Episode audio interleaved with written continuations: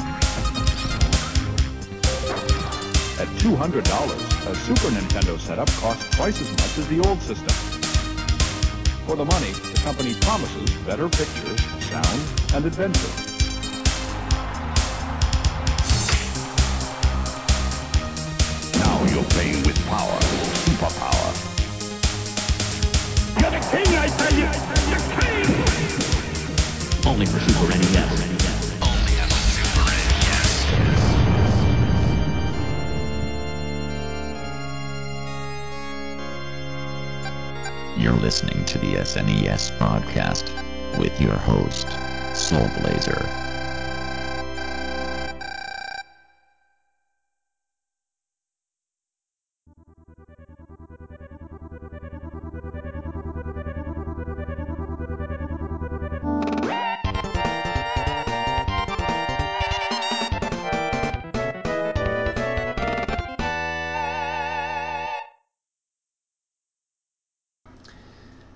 hello and welcome to the Super NES Podcast. This is your regular host, Greg, aka Soul Blazer. Um, I am pleased uh, once again to have with me a special, like special guest host. Um, he's been on the podcast like once before, um, but to help me talk about the launch Super NES game Pilot Wings, uh, produced and released by Nintendo back in 1991. I'm once again, I'm once again very pleased to have to, to, pleased to have with us. Uh, the No Swear Gamer, uh, and the host of 7800 Game by Game podcast, uh, Phil. Uh, how's it going tonight, Phil? Now with more blast processing. Are you jealous? Not really, because that was always like a um, just a marketing hype from Sega compared to the graphics that this that this game we're talking about tonight actually has. So. Yeah, well, you could make the case that Mode 7, in a sense, is the same kind of marketing hype because blast processing was just about their faster processor.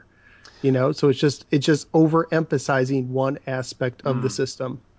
It's always a little bit easier to see graphical uh, graphical things in a game though compared to like anything else. I mean, which is why graphics are you know, which is why graphics are hyped like so front and center. I think like whenever like a new system comes out. But uh, man, Pilot Wings has Pilot Wings has been used to has been used to hype new systems. As we'll talk about here like later on in the podcast. So um, anyway, uh, I've got a little bit of podcast news to go over. Like to go over to go over the listeners out there first uh, before Phil and I talk about this great launch game. Um, first of all, um, you may or uh, first of all, most of our viewers, I'm sorry, viewers, yeah, I'll be okay tonight. Uh, I wish.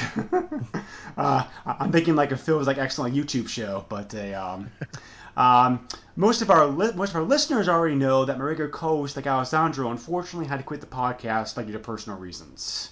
Um, so uh, I am looking for a new permanent guest host. There have been a couple people who have expressed some interest. I'm trying to work out the details now. Uh, but in the meantime, I have some special episodes planned uh, with some guest hosts who have, most cases, have been on the podcast before in the past and are gracious enough to return, like, like return to the podcast.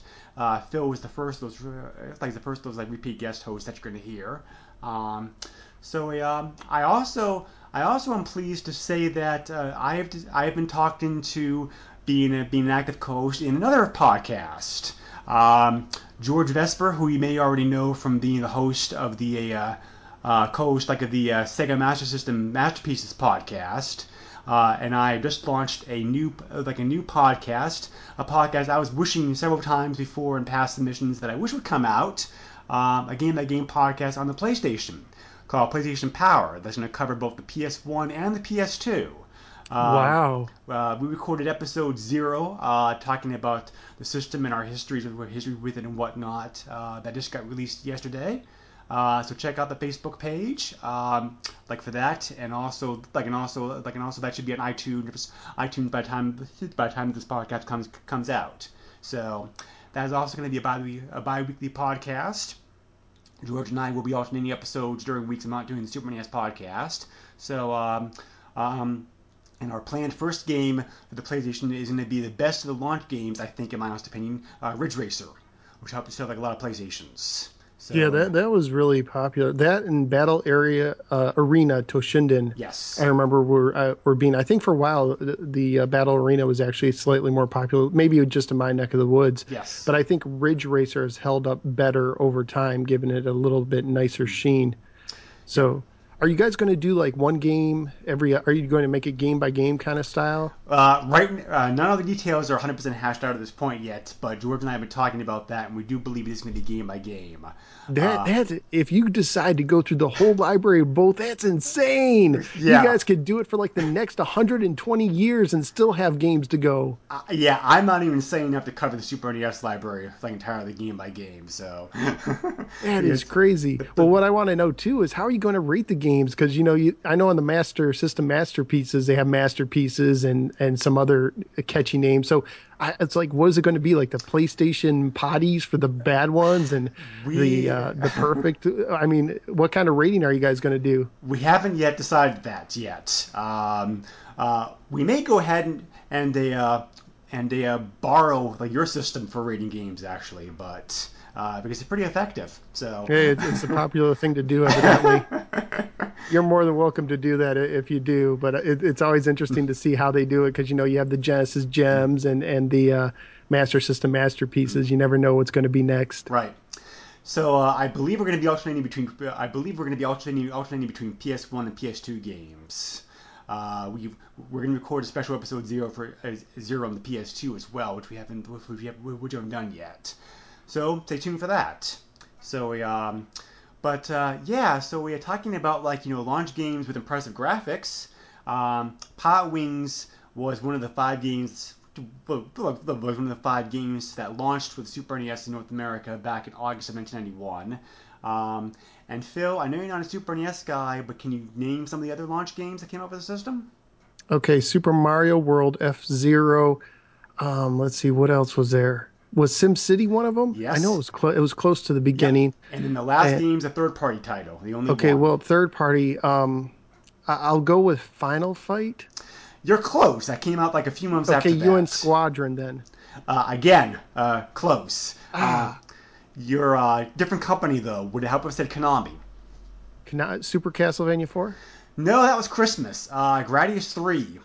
Oh, okay. Yeah, I would have never got it. Yeah, that's another game I really love that I'm going to cover at some point here in the future. But they, um, um, but yeah, uh, Pilot Wings has been has been kind of decisively uh, mocked as being a like being like a, a tech game demo, pretty much, with just like a few dressings layered on top of it. But uh, um, I, I think it's more to the game than that. Like even though it is very graphically graphically pretty, so a um, um, Phil, so why don't you tell us why you wanted to talk about this game on this podcast and what your history with it is? Well, well, my history, uh, as I told you on the previous podcast, I didn't have an SNES growing up, but I did have a couple friends who had one. And this is about my other friend who had one. Previously, I, I guess I'll call him the basement friend, the guy who I played Tecmo Super Bowl in his basement with.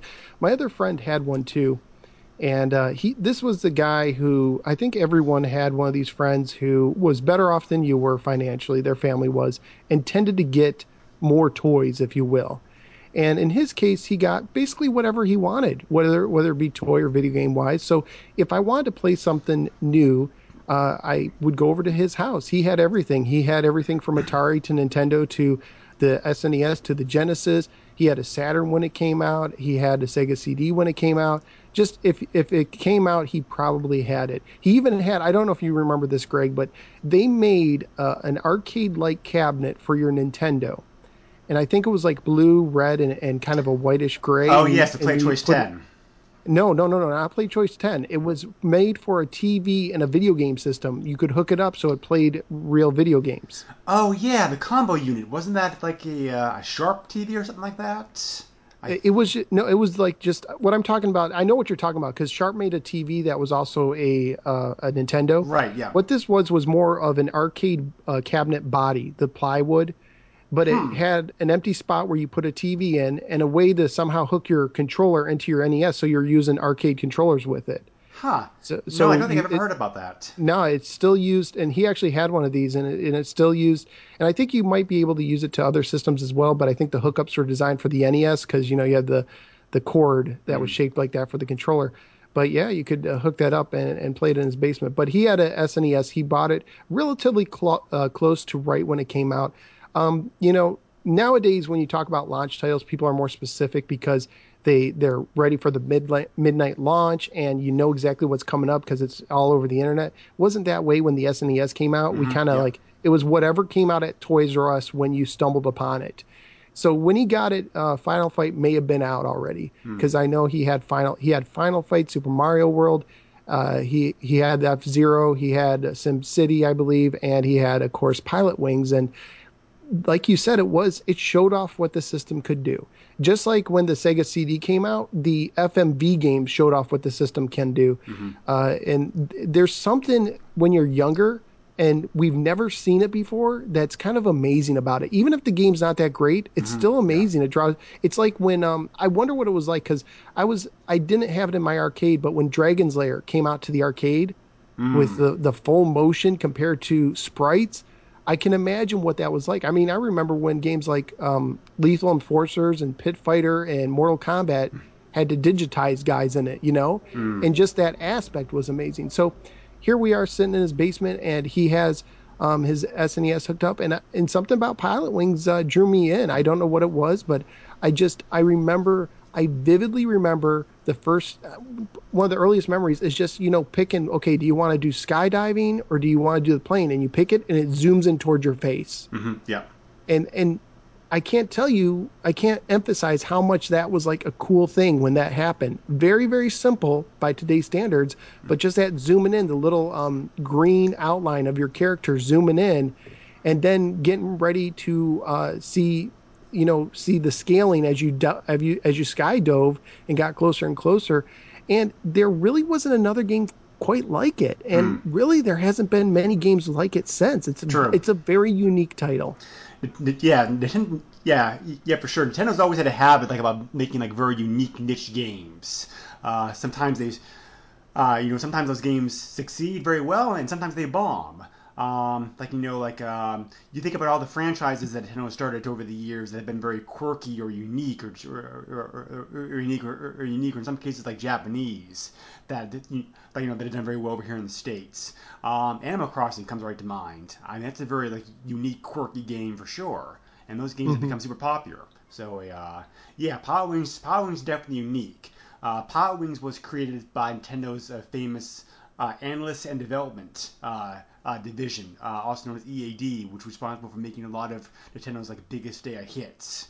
Uh, and this is the division that like Shigeru uh, Miyamoto was the producer of. Uh, so even though he didn't directly make the game, he had uh, like did have a hand like helping to shape it. And his influence on the game certainly shows. Well, it's definitely creative, and that's one thing Shigeru Miyamoto was good at. And you know, it, I see on my podcast, I, I'm going into the history of Donkey Kong, and Shigeru Miyamoto's everywhere. Mm-hmm. I mean, he is absolutely everywhere when it comes to Nintendo, and I'm kind of starting to view him more like a Steven Spielberg, where Steven Spielberg's name is on everything nowadays, TV shows, movies, and it's impossible that one man can do all that stuff. But you know that like it's like what is it is it they just come into a meeting for 10 minutes and get just spew out genius ideas and then that's their contribution but they get credit for it because of their name. But sometimes those ideas uh, really come to fruition. I mean and just to think what nintendo's done as far as um i don't i don't want to say gimmicks but with the 3ds and even the wii wii sports. I mean that game alone made the Wii more popular than any system during that era. So nin- if there's one thing, and who knows what the NX is going to be like, the new Nintendo system. Right. I mean, I'm hearing different things, and people are there. There's been rumors that it monitors your sleep and somehow it affects the game. There's been rumors that it's going to be uh, part mobile and part uh, a home system. I mean, who knows what it's going to be? But you can. T- if there's one thing Nintendo always does is they always look for different technologies to do. I mean, look at the DS, dual screens with touch Yep. screens, right? So Yeah. That's one thing they do all the time. Yeah, definitely. So uh, yeah, this game definitely, this game definitely is a, uh, it's a interesting game. Uh, it's a pretty good. I think it was. I think this game probably was better off coming out for the launch of the system as opposed to coming out like a year or two later because uh, because this game fills kind of a nice void in the Super NES library for launch because you had because you had your platform game, you had your you had your you had your race uh, you had your race slash sports game. Uh, you had your shooter, you had your uh, sim game, and, and you also have a very um, I'm not really sure exactly how to classify this game. I probably would say, you know, I probably would say that it's like a um, um, a light action slash light simulation game. Uh, yeah, it's very hard because a lot of people call it flight simulation, but I like flight simulators to a degree, and Mm. yeah. this isn't quite a flight Yeah, simulator. you're not really. It's yeah, you're not really doing any kind of direct fly that you think of in a flight simulator game for sure in this one. But And uh, you know what? It's it says something about the game that it became so popular because you look it, go, going back to the Toys R Us thing. You're walking down the aisle. You're looking at the launch titles. You know, Mario has name value. Mm-hmm. Bam. Sim City has name value. Bam. You know, uh, Gradius has a spaceship probably on the cover shooting up stuff, right? it does. And then you have this game with clouds on the cover. Yeah, it's know? a very yeah, it's a very strange cover because it doesn't tell you yeah, because it doesn't tell you anything like about the game. It just simply just like like all it shows is the all it shows is like you know the sky and rings. And right. And, you- and does that really look exciting to a kid? And yet not- somehow no. somehow it sold millions of copies. It got re-released several times. Hmm. I might have even sold a copy. I used to work in a toy department back. Well, let me put it this way: I was working it when the Sega Dreamcast launched. Mm-hmm. Okay, and during this time, the PlayStation was the king. The Nintendo 64 was on the shelves. The Saturn had already come and died. But we still got a few Sega Genesis games because the Sega Genesis 3, and we still got some because of the mini SNES. We still got a few uh, Super Nintendo games, and this might have been one of them that kept getting re-released because I think Ma- Majesco might have re-released it too because they did a lot of uh, re-releasing of 16-bit games at that time. Hmm, yeah. No, yeah, it's possible. Uh, uh, so yeah, definitely. Um, uh, yeah, so we. uh, yeah, Pilot Wings definitely, definitely would. Pilot Wings definitely was a very, um, yeah, like I said, like a very like unique game. Uh, so we're gonna try to classify here as best we can, like for those of you out there that haven't played it. Um, you basically have a bunch of missions. Uh, the game's the you know the game's loosely the, the game is loosely defined into like a um, uh, like like four missions, and during each mission you can do either from two to four uh, events, and you have to get a passing grade on all those events to be able to finish the mission. And if you finish the mission, then you're given a password code. There's no um, uh, there's no battery on this game, curiously enough, to save your progress. Like instead, you're given like a simple, like a simple five-digit password code uh, that you punch in to get back to your progress. Um, and there are eight missions altogether in the game. Plus, there's also there's also two special missions that you can access like as you go through the game. Um, and um, and the missions themselves consist of like like we said like four different flying events, and there's also like three like three bonus areas. So uh, there's a pretty good amount of variety in this game for sure, but for, for like for sure of everything you can do. Um, it's deceptively simple because the game has a very nice difficulty curve. I think it starts off very very easy. Those first you know, those first events you're doing are nice and easy, relaxed, and there's no problem doing them. And then it and the difficulty level gra- gradually increases increases very nicely during the course of the game. So that like toward the end, you're doing some very complex, difficult to do maneuvers like in those events. Uh, and you really have to have mastered the game like by that. The game goes from relaxing to very uh, relaxing and, and sedate to being like uh, heart attack inducing. We're trying to finish some of them in time. Okay, so can I can I confess something right now? I, I've I've never on my own gotten past the third or fourth. I might have gotten to the fourth area Yeah, eh, I, eh, on my own. I mean, this game, it's just like you said, deceptively Hmm. simple. It's it's like uh, what I think uh, was it Nolan Bu- Bushnell who said like easy to play, hard to master. yeah. That's this game. This game is deceptively difficult as you get on into missions. The one nice thing about the passwords is that, first of all, you don't have to worry about a battery being dead if you pick up a cart nowadays. And also, the game, uh, something that's interesting, like let's say you get to the third area, you put in your password, when you know you have to get so for there's a different number of courses like sometimes there's just two events and Mm-hmm. Right. sometimes there's as many as four and you can earn points on each one you have to get so many points so you can bomb one course but still pass if you do phenomenally well in Oh the other yeah. course um, and sometimes that's that's your key is Yes. trying to get to the bonus rounds and gain enough points to give you a lot of wiggle room Right. but the, the- it gives you the option to always retry Hmm. and something that's kind of unique to me is when you retry it when you select the retry option it lets you go back to a previous uh, course like if you want to go back to the second area and you're on the third you can do that which is kind of interesting it's very simple to um to retry something if you if you fail Oh yeah, definitely. Uh, yeah, you know the game is like very encouraging with you in the progress. I think, like you know, you, like you know, like you know, you always feel like you're making progress. Like if you don't like manage to finish, uh, finish a course like well enough, because because like you said, you can bomb one course, but if you do well enough in like a second course or the third course something else, then no problem, you can still advance. So, um, my own history with the game is I picked it up. I don't remember exactly when I picked it up. I want to say it was about like a, within the first year I uh, the first year I had of the system because it was not a game that I got at launch. Uh, it was a game I picked up like relatively soon afterwards, along with, uh, uh, uh, soon afterwards, like along with other games like uh, F Zero and Super Castlevania 4 and a, um, uh, like in Populous and a few other games. And uh, yeah, I really liked it a lot. It's certainly very unique. It's very quirky. Uh, it was a good game. To, you know, it was a good game to show up to friends, like show up the uh, you know show up the system could do graphically, uh, and just a very like unique game. Um, and uh, and it took me several months, but I found like it, took me several months to, for several months and a lot of hassle and, and a lot of work, but I did finally beat it. Beat it. Wow Uh, that well if i owned it as a kid i might have beat it because it takes some dedication Oh yeah. but but like I said, to this day, uh, it's it's just like a get up to the third course and done. And, and for this and for tonight, I actually went to like some of the later stages for the first time ever, and oh my goodness, are some of those just difficult beyond belief. I mean, just the Yes, the are. limited area that you you have to land and, and and stuff like that. I mean, I don't know. Maybe this is a good time. Should we tell them like some of the different areas that there are through each missions? You know, like the skydiving and whatnot. Yeah, sure. Go ahead. So talk about your favorite one first. Well, well, okay. So let's see. We got. Let me see if I can remember these all. all, Sure. all. You got the skydiving. You have the the plane. Um, I, it's a biplane, like a like the Red Baron and Snoopy kind of style plane. Yeah, the game calls Eh, it a light plane. Yep, the light plane. You have the um, the parasailing, the glider, I guess is what they call it. Not parasailing, the glider, which is my least favorite event, I think, of any of the events. And then one of my favorite events is the rocket pack. And and for me, it, it comes down to both skydiving and rocket pack. I like both those events. The biplane is kind of like eh, whatever, and I hate the glider.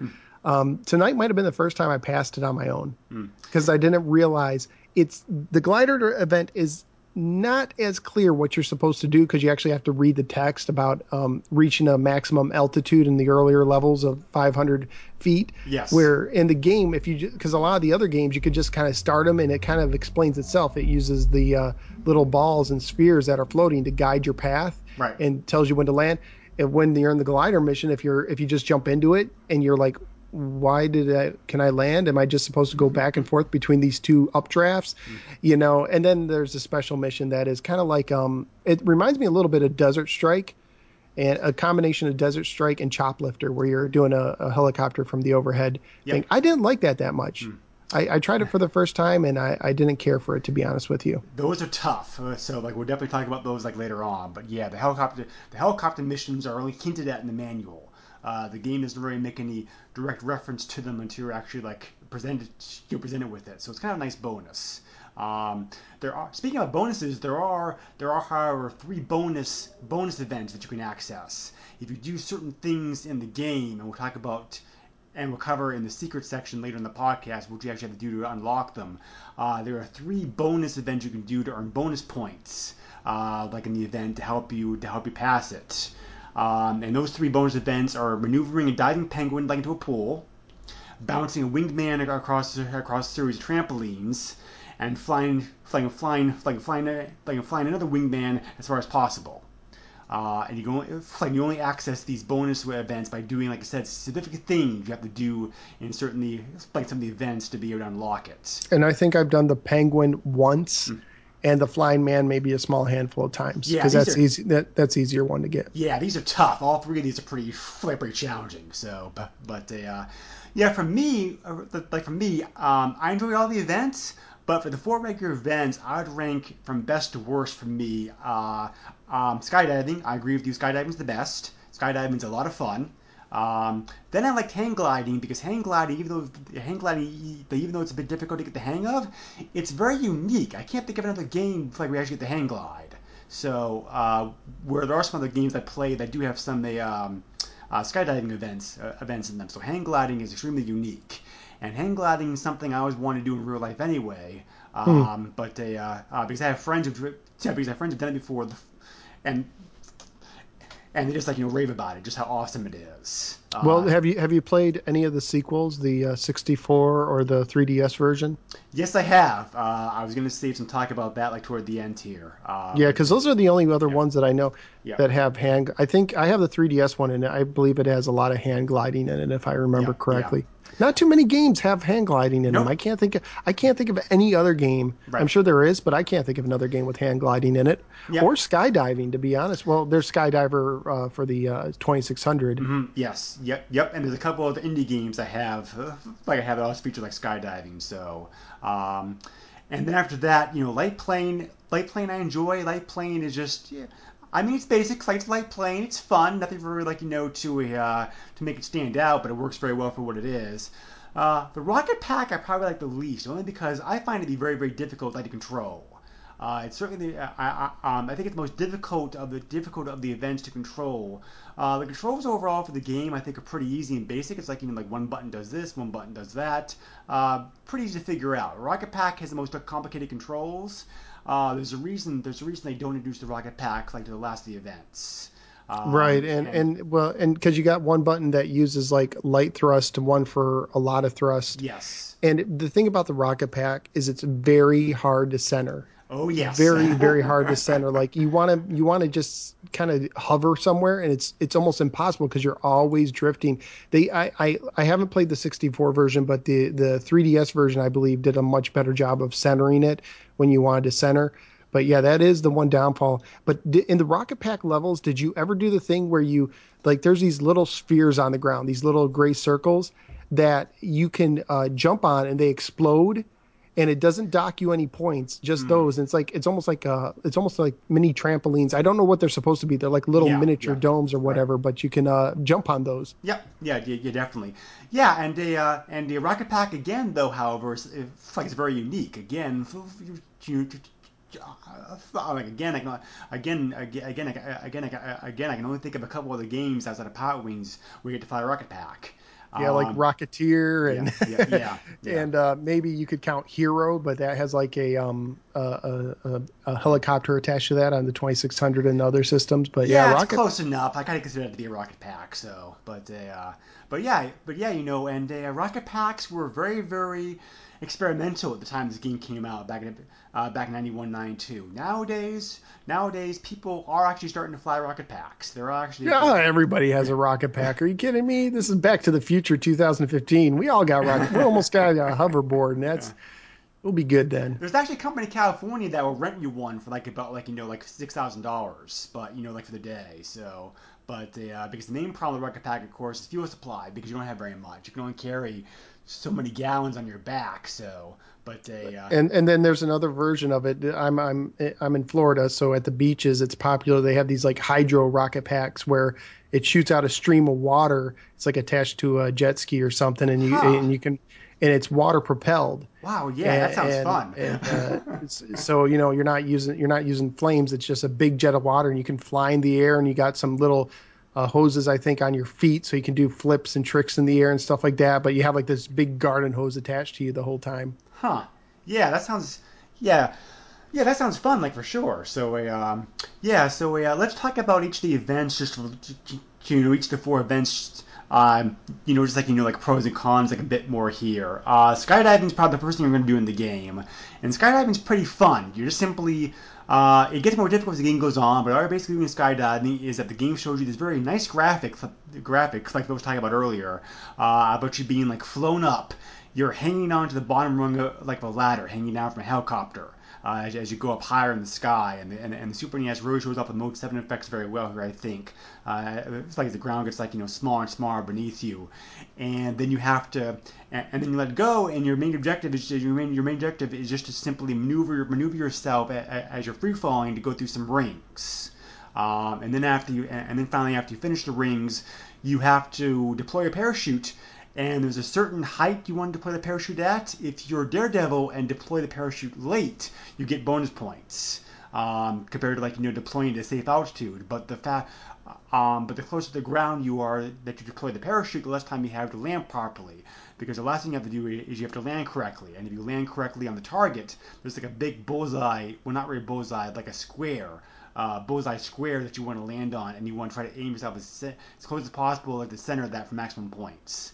Right. So, I think bullseye, especially in the early levels, is is fair because it looks like a dartboard. I mean, mm-hmm, yep. uh, you know, you want to hit center, and then they have the floating. If you really want to do something amazing, which is very difficult to do skydiving, is land on the moving platforms. There's yes. also platforms you yep. can land on and that's there's also a weird graphical glitch with the skydiving. I don't know if it's a glitch or not, but I think it's the second um, time you can skydive.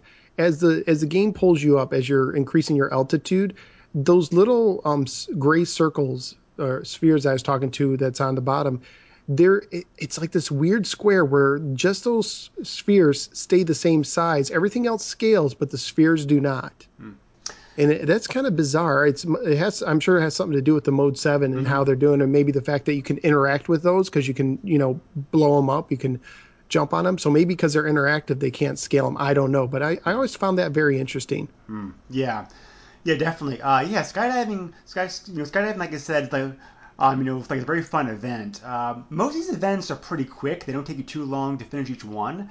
Skydiving, I think, is the fastest. Is the fastest of all the events. Uh, you probably can finish this one like about two minutes.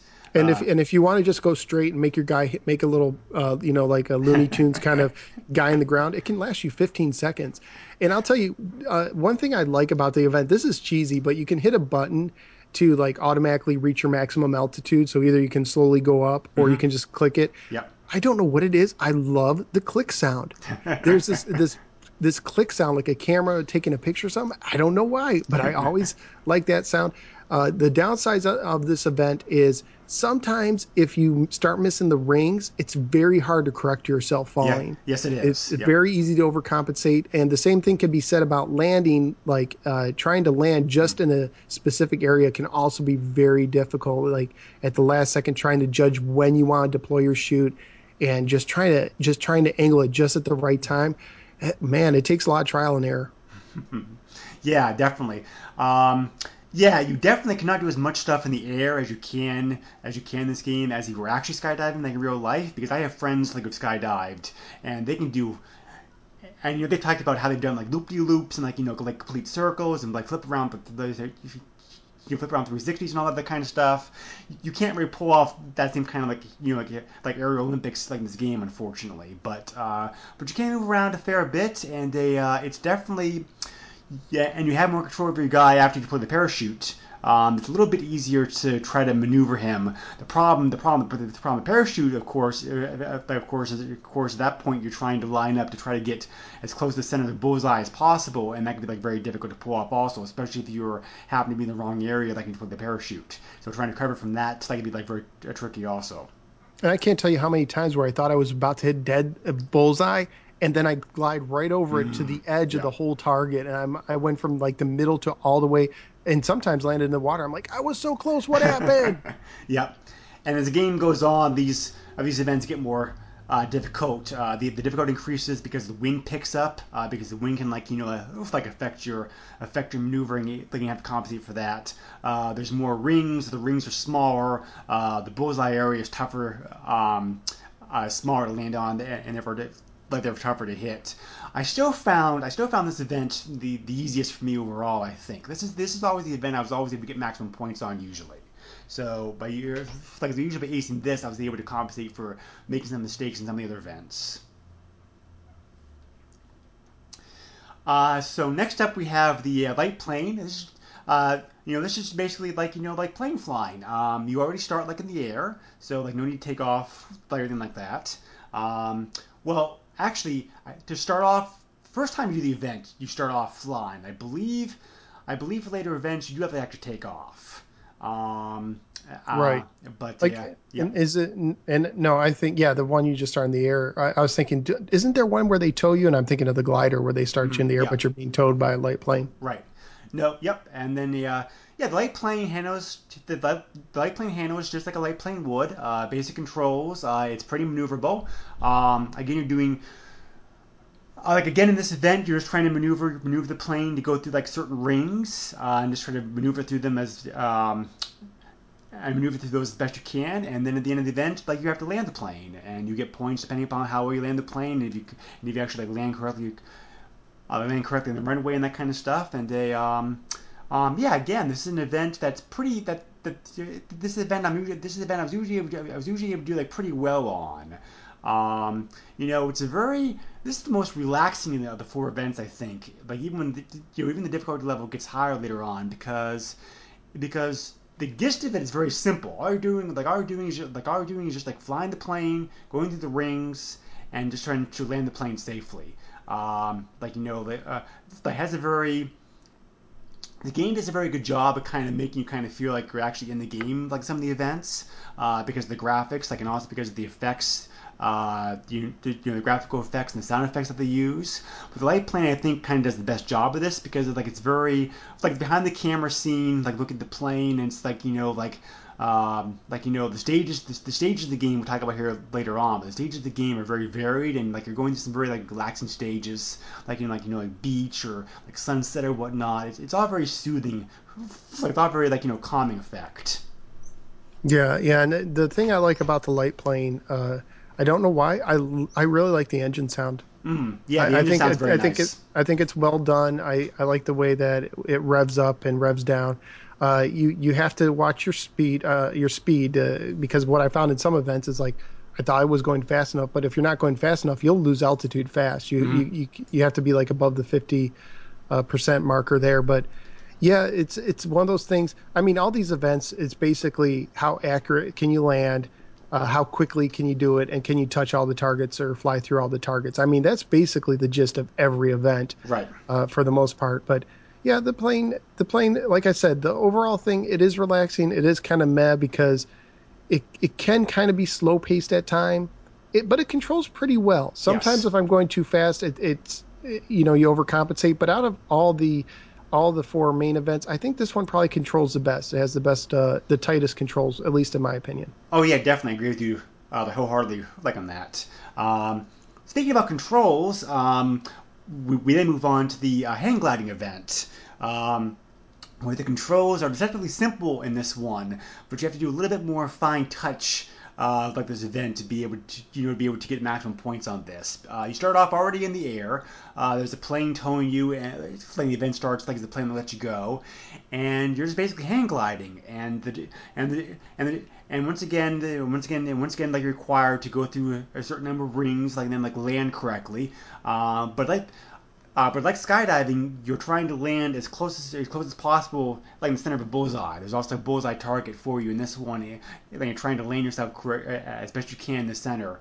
And the tricky part about this one is the thermal, like the thermal drafts, because you're not sure what they look like to start off with. It takes some trial and error to try to, to try to figure out what they look like to start with and where they are. Uh, because in order to do well in this event, you have to catch the thermal drafts. Uh, because you can see because you see in this event uh, the altitude uh, meter, and you want to try to keep yourself as high as possible, like for a long time, like to get you ready to land. And the thermal drafts, they look like these a um, uh, how best to describe it. Uh, the, uh, uh, they look like this swirl of white dots that just very rapidly rise up Yeah, or yeah, rise up on the screen. To me, it looks like um, a series of small clouds going straight up, but they're traveling in a snake-like pattern because they they they kind of have this arc like a snake uh, going on the ground. Yep. Yeah. Okay. Yeah. That's a great way to describe it. And you really need to catch these because you have to catch these like in order to be able to get the uh, to get the height and the speed that you need to be able to, to, to be able to do well in this event. So this is an event that takes some trial and error. Uh, definitely more Definitely, so, um, yeah. More so than more so than the first two events, which are very pickable and play. This one, this you, you know, this one takes a few times to like get the hang of. Yeah, because like I told you, the first time I did it, and tonight might have been the first time I mastered it because I told you I've never gotten that far in this game, and I probably was one of these impatient gamers who didn't read the text at the beginning. I just click click start to start the event. Yeah. So it, the the first time you do it, there's no rings to go through. There's just two of these thermal uh, streams on the stage that you can use, and your goal is basically just to hit 500 feet altitude, and then land. And the landing spot in the first event, I'm going to be a little picky, is not very clear where it is, because there's actually, you know, it's like they reuse the course sometimes. Right. and there's there's actually different areas that had like the yellow target markings on them and there's no point markings in in the first time through. I don't know about the future events. I didn't do that many of them so it's a little bit of trial of error like okay where exactly do you want me to land because it doesn't really tell you yes there is a radar on your screen but uh, who looks at that so you, you get the so you get the thermal clouds I was so frustrated when I finally figured out it was 500 feet because I kid you not, I hit the first one. You have to hit these things dead on. Yes, you do. And then and I then I think what you're supposed to do because the game doesn't really tell you is hold down on your um, D-pad to help increase the altitude as it brings you up to help ride the draft. I think that's what you're supposed to do. Uh, and yeah, the manual the manual says that. I, I don't remember the game does, but the Yeah, who reads a manual? and and so and so like the first time you get up to the 300s if you hit it pretty good. The second one the when I finally got it, I get I got up to like I kid you not like 499. And I was like, seriously, I have to turn around and try and hit it again. And at that point, it was time to reset. But I did finally. I guess the key is basically hitting them dead center. Yes. And then and then timing it the D-pad down just at the right time because the first time you do it, what happens when you hit them right is you nosedive for a second, and it Yes, sounds like you're about to crash. So you might be um, you might be uh, tempted to you hit right or left and get out of it because you're afraid you're going to crash, but that's actually the worst thing you can do. Right. Yes. Yeah. Definitely. Uh, yep. Uh, you just take a bit to uh, practice and trial and error to be able to get the the, the, the master the master of this, I think. But on the plus side, once you do get the hang of it, it's pretty easy to pull off. Um, and you know, it makes the later it makes the later hang gliding the hang gliding events later on the game not that difficult once you actually figure out uh, how to correctly get the catch the thermal draft drafts like, like the located like each event. But I do have a this this event for me personally hardest one to land in the target area. I don't know. It's just really really difficult for me to to angle it in because with the parachute, you know, you can angle it quicker, and of course the the rocket pack you can Yeah. you can readjust yourself. But with that, you're you keep going down, and there's not a lot of going back up. Yes, definitely. Uh, you definitely have to like you know plan ahead and just like you know, uh, and it, um, there's a couple of button presses that you got to do like you know right at the end just to like bring yourself down to like a pinpoint landing. So it's kind of tricky, tricky to pull off at first, like for sure. But uh, um, speaking about difficult controls, the event the most difficult difficult controls for sure, like the uh, like the fourth event, the rocket pack.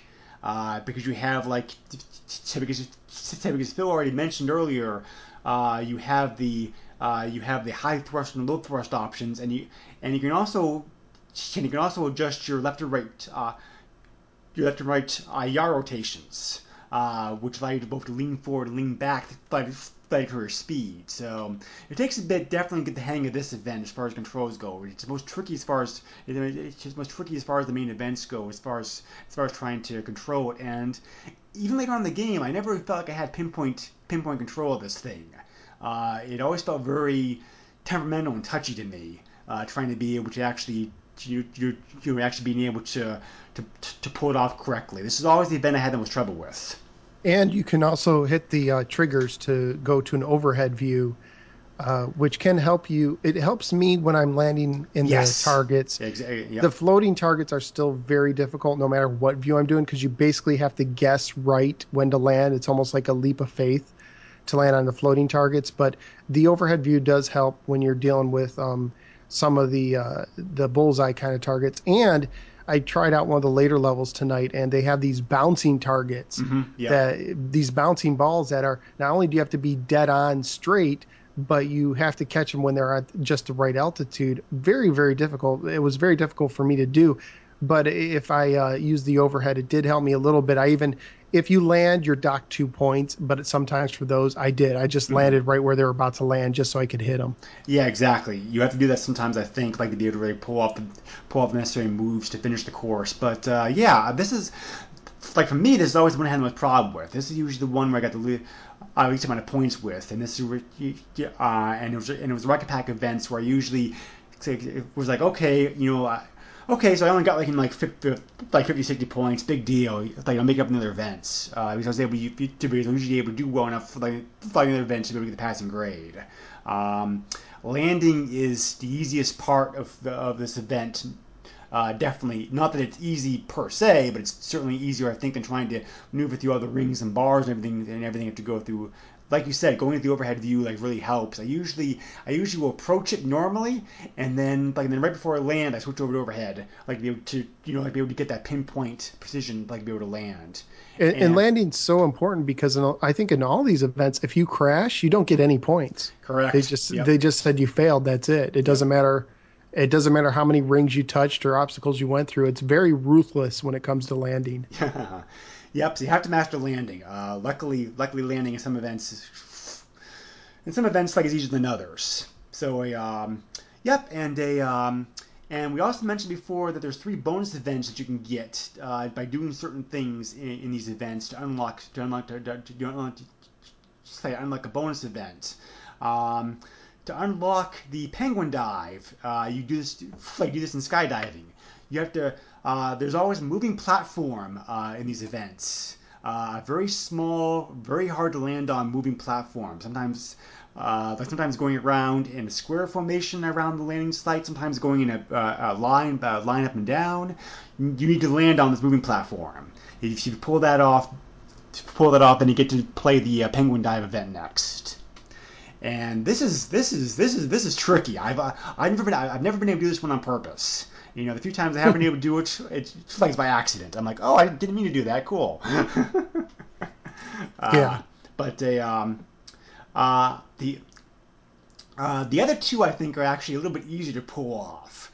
Uh, to do the uh, Birdman event, to, to, to, the Birdman bonus bonus event, you, you do this one in the Rocket Belt uh, event. Uh, you have to land on a platform that you launched from, which basically means you have to like disobey orders and actually turn around and and land on the and land on the exact same platform that you actually like took off from in the first place. Uh, and if you do that, then you get to unlock the Birdman event. Um, and then the last one, the, the last one, the bird fly event. Uh, you want uh, this one you uh, this one yeah, this one you can to this one you can unlock during the hang gliding event. Um, the hang gliding events often take place in the same in the same course. Did you notice this, Phil? They, they take place in the same course as the skydiving and rocket belt events usually. Yeah.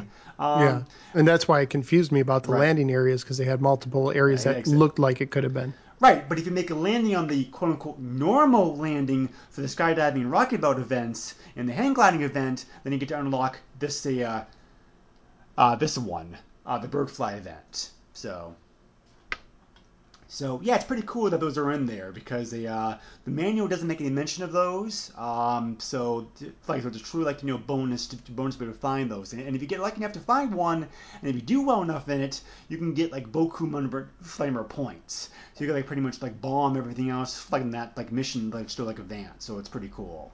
And I, and I and I really dig how it's like obscure. It's like okay, I'm a penguin. Mm. Yeah. Like what? And then it's like I'm I'm a dude with wings. What am I? Am I like Howard the Duck? I'm like it, it, it's it's it's so obscure. But this game it has a very thin anime kind of feel to it. Mm. This very anime is very crazy and over the top sometimes. Yeah.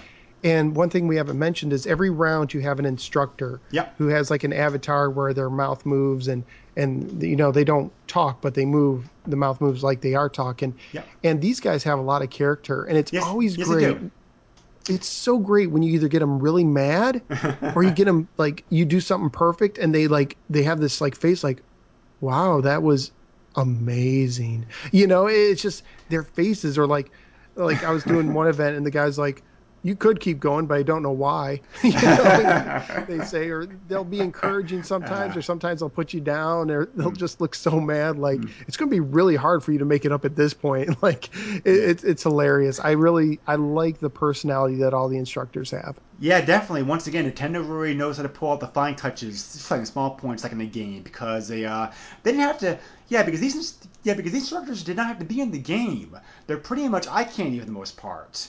Uh, but the manual gives very loving details of like background descriptions, like these background descriptions, like these guys. Um, well, yeah, and girl. There's a girl in there also. Uh, you know, what they're like you know like full name and ages and, and ages history and history or whatnot. And you know, like you said, you know, their, their portraits have fine touches. Like you see certain things. Like if you like, if you, if you mess up the scowl, if you do very well, you know, their eyes bug out of their heads. Um, just like you know, like each instructor, uh, each, uh, each instructor, each instructor's in charge of a certain event. Um, so uh, yeah, just really like you know, uh, different whole bunch of text, whole bunch of choices. It just really very very small, very very small touches that were not necessary for the game. The game still be just as, small, as much fun without them. But being the game really presents a whole a whole level of a um, uh, of realism and just fun to the game. Nintendo always, but but but they always knows how to do in their games just just like so so well. Uh, it's really great having them in the game because it kind of feels like you know like they can be encouraging you know, they can really help you out. They can really be dismissive, like you just said. Uh, it just, you know, it almost feels like, like you know, like a teenager playing this, playing this in the game was new. It, it really kind of felt like uh, the encouragement or the or, or the, the like the deridement that you get from the from them really really adds to the sense of realism and, and to the sense of fun uh, as far as playing the game goes. So uh, um, yeah, so uh, we talked about the uh, speaking about these courses. We talked about the graphics, the graphics a little bit here. Um, the graphics. Well, wait, wait a minute. We got to talk about the helicopter.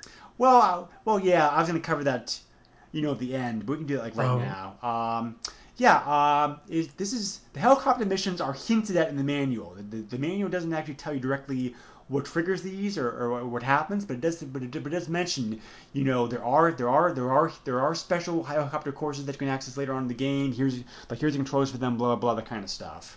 Um, there are two helicopter courses uh, like in the game. Uh, after you finish the first uh, four missions, uh, like in the game, you receive an event that Nintendo kind of puts in a bit of like silly storytelling here, like they do in their games.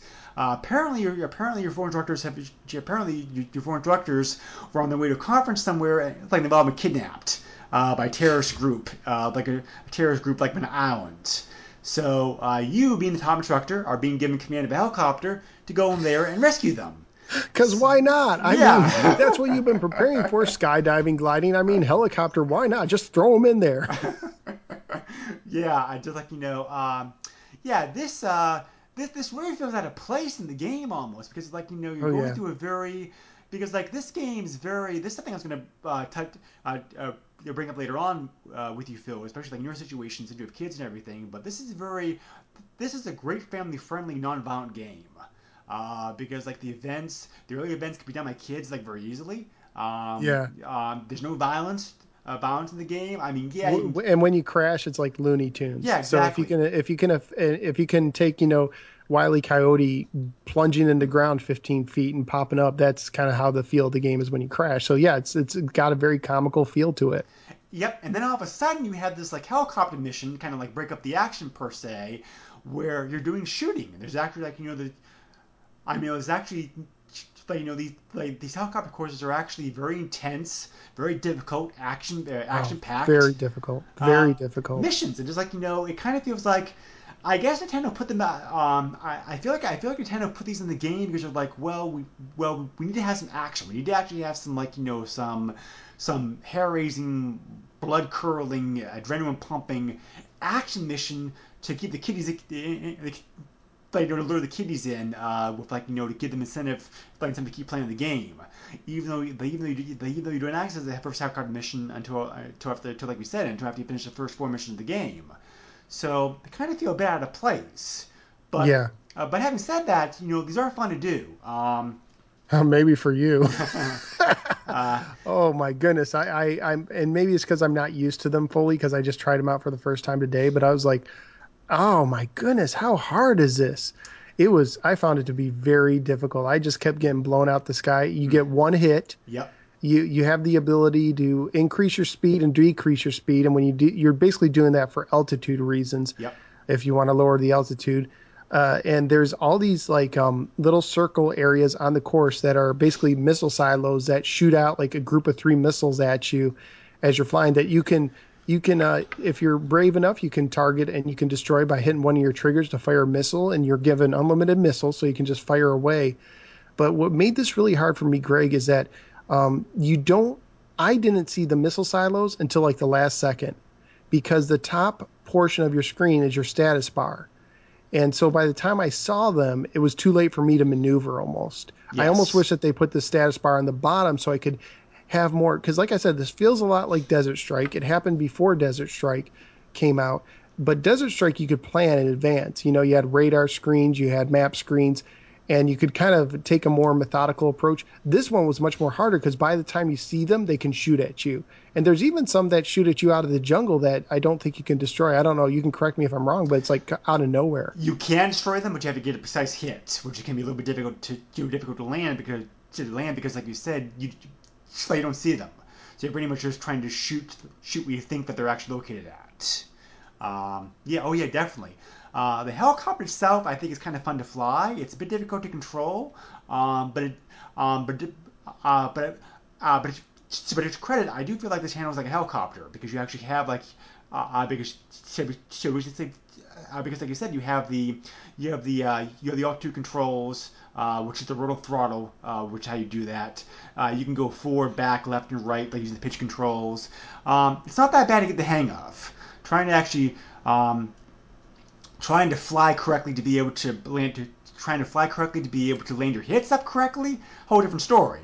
But the Yeah. actual but the actual flying the helicopter itself is pretty good, I think. No, it's it's good. I just wish I had more time to prepare for the enemies. yes. You know, Yeah, and I yeah, think it sounds good too. I think the the sound of it is pretty, and the music gets more tense. It definitely feels out of place. But I'll tell you this: when I I don't know if it was a Nintendo Power or a Player's Guide or something, but the first time I saw this in a magazine, I was like, "Wait, what? There's a helicopter mission in this game where you blow up stuff? Cool!" You know, it, it really took, and it really does have, like I said, a choplifter kind of feel to it versus uh, a choplifter slash Desert Strike kind of feel. It's very unique, and it, but it, it's like, where did this come from? You know, because you know, outside of the helicopter, I, I finally came up with a way to describe this game.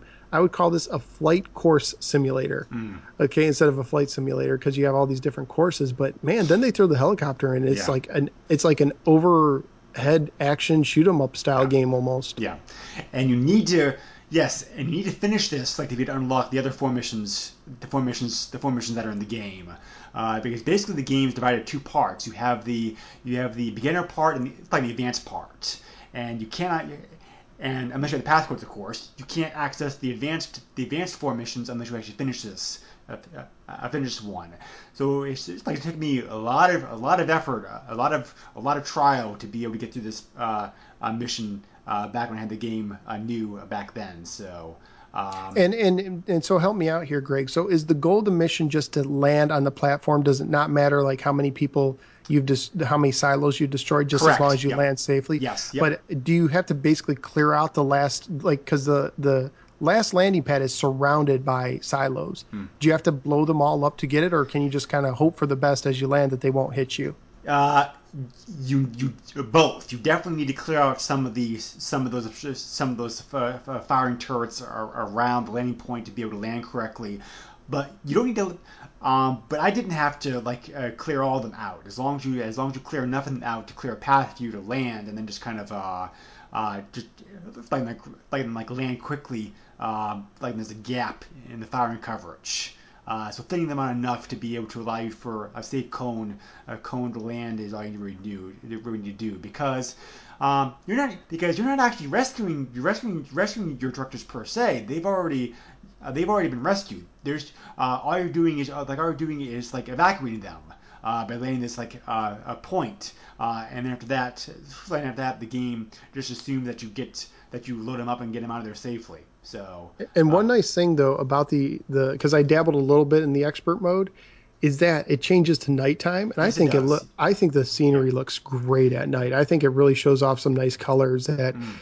again, I'm not used to because I just, I mean, any any system can do blue clouds, you know, uh, Right. but but I think the nighttime stuff, even the title screen changes. Yep, If yep. you go to put in the password again or retry, and I think it just looks sharp at night. Yes. Yep. It they did. Yep. They took a page from SimCity like for that one. Uh, uh, uh, you remember how SimCity has a SimCity has like has a, has has an opening screen that beautiful shot about that city at night. Um, uh, uh, kind of a similar thing going on here, uh, once you actually get to the uh, the, the advanced area. But uh, um, if you thought the first helicopter mission was tough, oh boy, uh, you you do it again like the end of the game to actually you know to actually beat the game after you finish. Uh, missions five through eight are the advanced tra- the, the, the advanced uh, missions, and we're also going through the events, and then and then like then you do the helicopter mission again, except this time you do it at night, so your visibility is almost nothing. So if you thought the first one was tough, oh boy. But it does seem like it's the exact same, uh, this exact same course, just dark. Exactly, and there's more gun emplacements. So, so, Yeah. so uh, it took me it took me probably two months to get there to, to, finish this one back then. Before, Wow. Before, I finally finished it, I could beat the game. So, uh, yeah, so yeah, like I said, like I said earlier, the difficulty curve starts starts off very, very, very, very gentle, very, very gradual. At the end, you're talking die-hard gamer to, to like to beat this game. Yeah.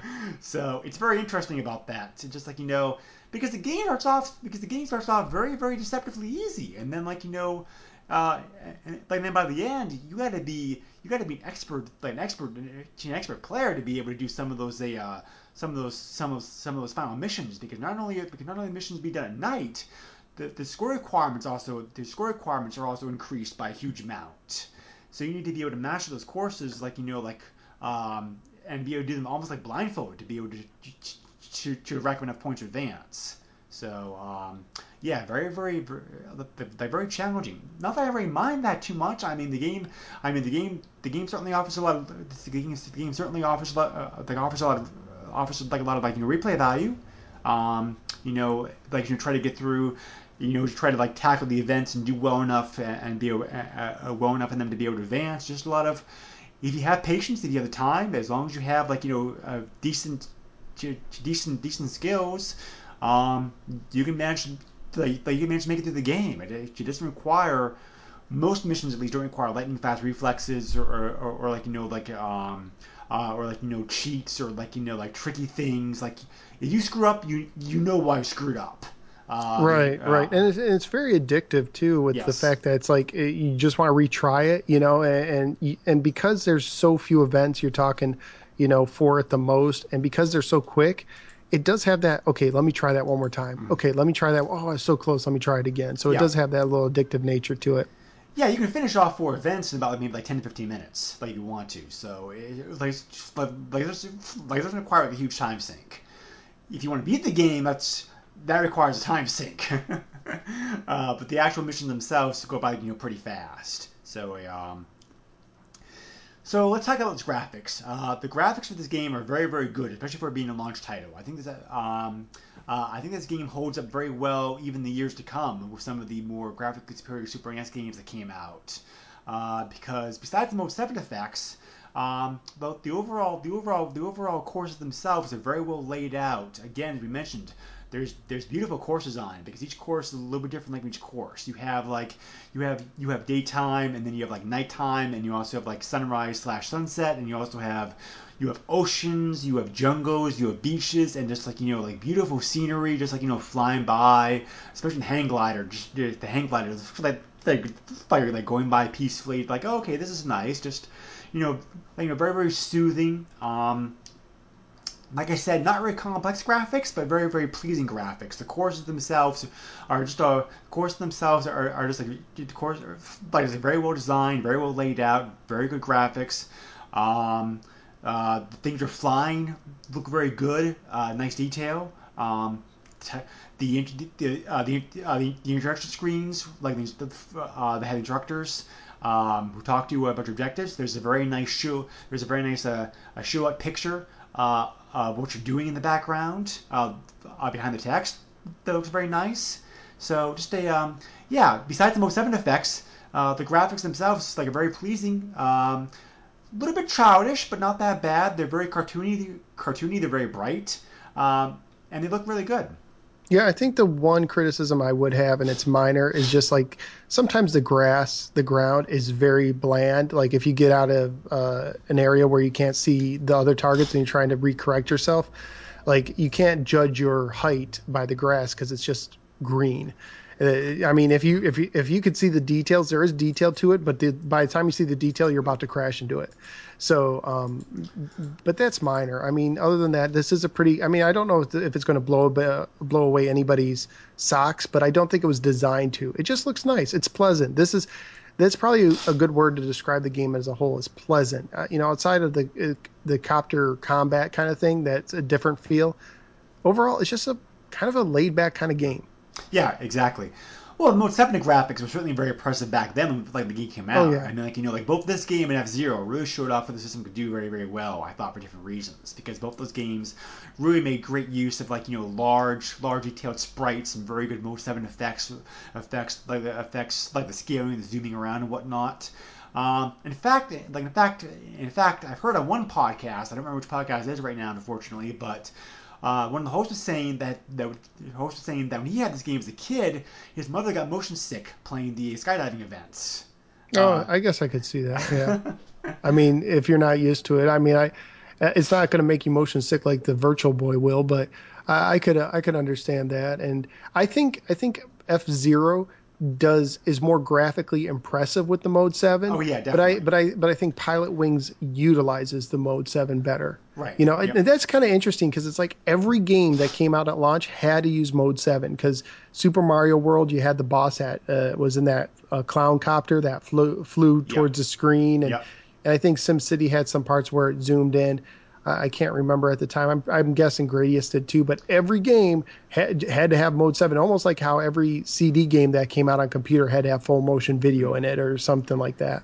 Well, yeah, because they wanted to show it off. I mean, like you know, Mode Seven's really like Mode Seven's really the thing Nintendo was trying to say, you know, look, our system's graphically superior, like the Genesis, like here's why. Um, like not only because uh, the processor itself could do more colors than the Sega Genesis could, uh, but the Mode Seven certainly allowed uh, certainly uh, certainly allowed them to leg up uh, leg up like the old bragging uh, bragging claim like for the uh, like the console wars back then, like you know, and and they wanted to make sure that the launch game showed off showed off what the Mode Seven could do very very well. It, it took. Um, it, it took it took Sega having to come out could come out with their own special chip later on uh, to try to duplicate the Mode Seven effects on Genesis, and Lionel came out, and that chip like was like only ended up being used like one game, uh, uh, the Virtua Racing game. So um, yeah, uh, graphic, uh, graphically, uh, graphically, this game really did a nice job, uh, a nice job, a nice job of showing, showing, like showing, showing, showing the system could do. Um, hand with that's the music and sound effects.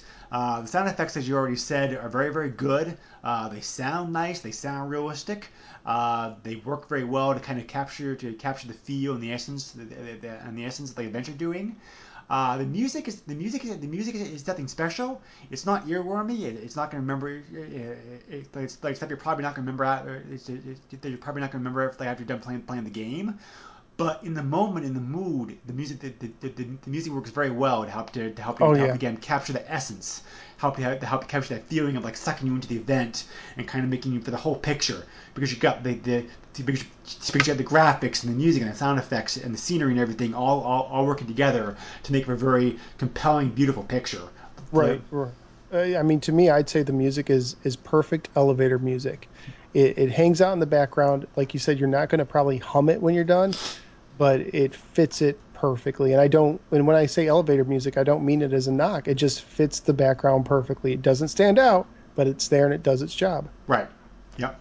Yeah, definitely. Um, one more, like one more cheat I want to share, uh, uh, uh, uh, because it's because it's because, because it's graphical related, and I wish I'd known this had known this back then because t- t- because I would have used this um, during the uh, during some of the later missions in the game, we, uh, especially in missions seven and eight, when you're flying like nighttime events, and also the second helicopter mission, like when it's nighttime, uh, if you want to light up the screen to, to help you see better, like I get, uh, like I do when we're starting up the event, is like hold down the X button, and the screen will light up for you. So, just, so, so just a very simple trick that you can do to give some light on the situation to help you out. So, um, yeah, uh, we already so we already talked about uh, our main our main our main nitpicks and minor complaints for the complaints of the game. Um, besides, you know, besides what I had, I really don't have too much uh, to say. You know, to say as far as complaints. Uh, I think it's a game that probably. Um, it's probably a game. It's probably a game that once you beat, that once you beat, you're probably not going to want to go back to. But then the, the thing, like I said, the, the, the, the difficulty ranks the, the difficulty ramps up ramps up so high toward the end. Uh, it, it can take you a long time to actually beat the game. Um, uh, this is a game that you probably. Uh, it's a good game to show off to friends. I don't really think that you're going to be playing the game with friends too much, but it definitely is a good game. I certainly used. I certainly use the game to show. I, I, certainly use the game to showcase. Yeah, showcase game uh, to show off this. This, is we do shortly after I shortly after got it. Um, it um, it it's not a very good. If you're looking for a fast-paced action game, you're going to be disappointed in this because of the fact that the uh, uh, because because the fact that most of the events are very slower paced. Um, so uh, if you go into the game expecting that, you're going to be disappointed. If you get the game, however, knowing what it is and what you're doing in the game and what you're um, like what you're in store for, the game certainly has a lot of fun and, and, and a replay value that can keep coming back for more and more. Yeah, and, and for me personally, um, I don't think I'll be a guy who ever beats the game. You know, if I owned this as a kid, I might have, but I think I'm just content and happy just every once in a while doing a skydiving and rocket belt event and maybe flying the light plane and trying it out. And that to me is just fine with me. There's some games I don't have to beat to enjoy. This is one of them. I just have a good time. I'll play the first three levels over and over again and have just a good time. I was looking at some uh, scores on Moby Games. The average critic score is 84 out of 100. The average user score is 3.9 out of 5, which would make it, you know, close to 80 out of 100. Um, it seems like most of the reviewers give it anywhere between a- a 70 and a 90. And interestingly enough, you know who one of the worst reviewers was of this game? um, was uh, Nintendo Power. Yeah, yeah, they gave it a uh, 3.7 out of 5, if I remember correctly. Yeah, they, they converted it to 76 for their scale, but uh, that's surprising because whenever I read Nintendo Power, it seemed like they always favored the Nintendo games big time. Like third party game, you're going a point below, but you know, no Nintendo game was right. I was really surprised to learn that. If I was to use my scale, um, which is either Hall of Fame, solid, meh, or trash, I would say that this is a solid game. Um, the only case I could make for it being a Hall of Fame game is I don't think it's worthy of it, to be honest with you. But if I was to make a case for it, it's that it's so unique, it almost belongs in your collection if you have a Super Nintendo.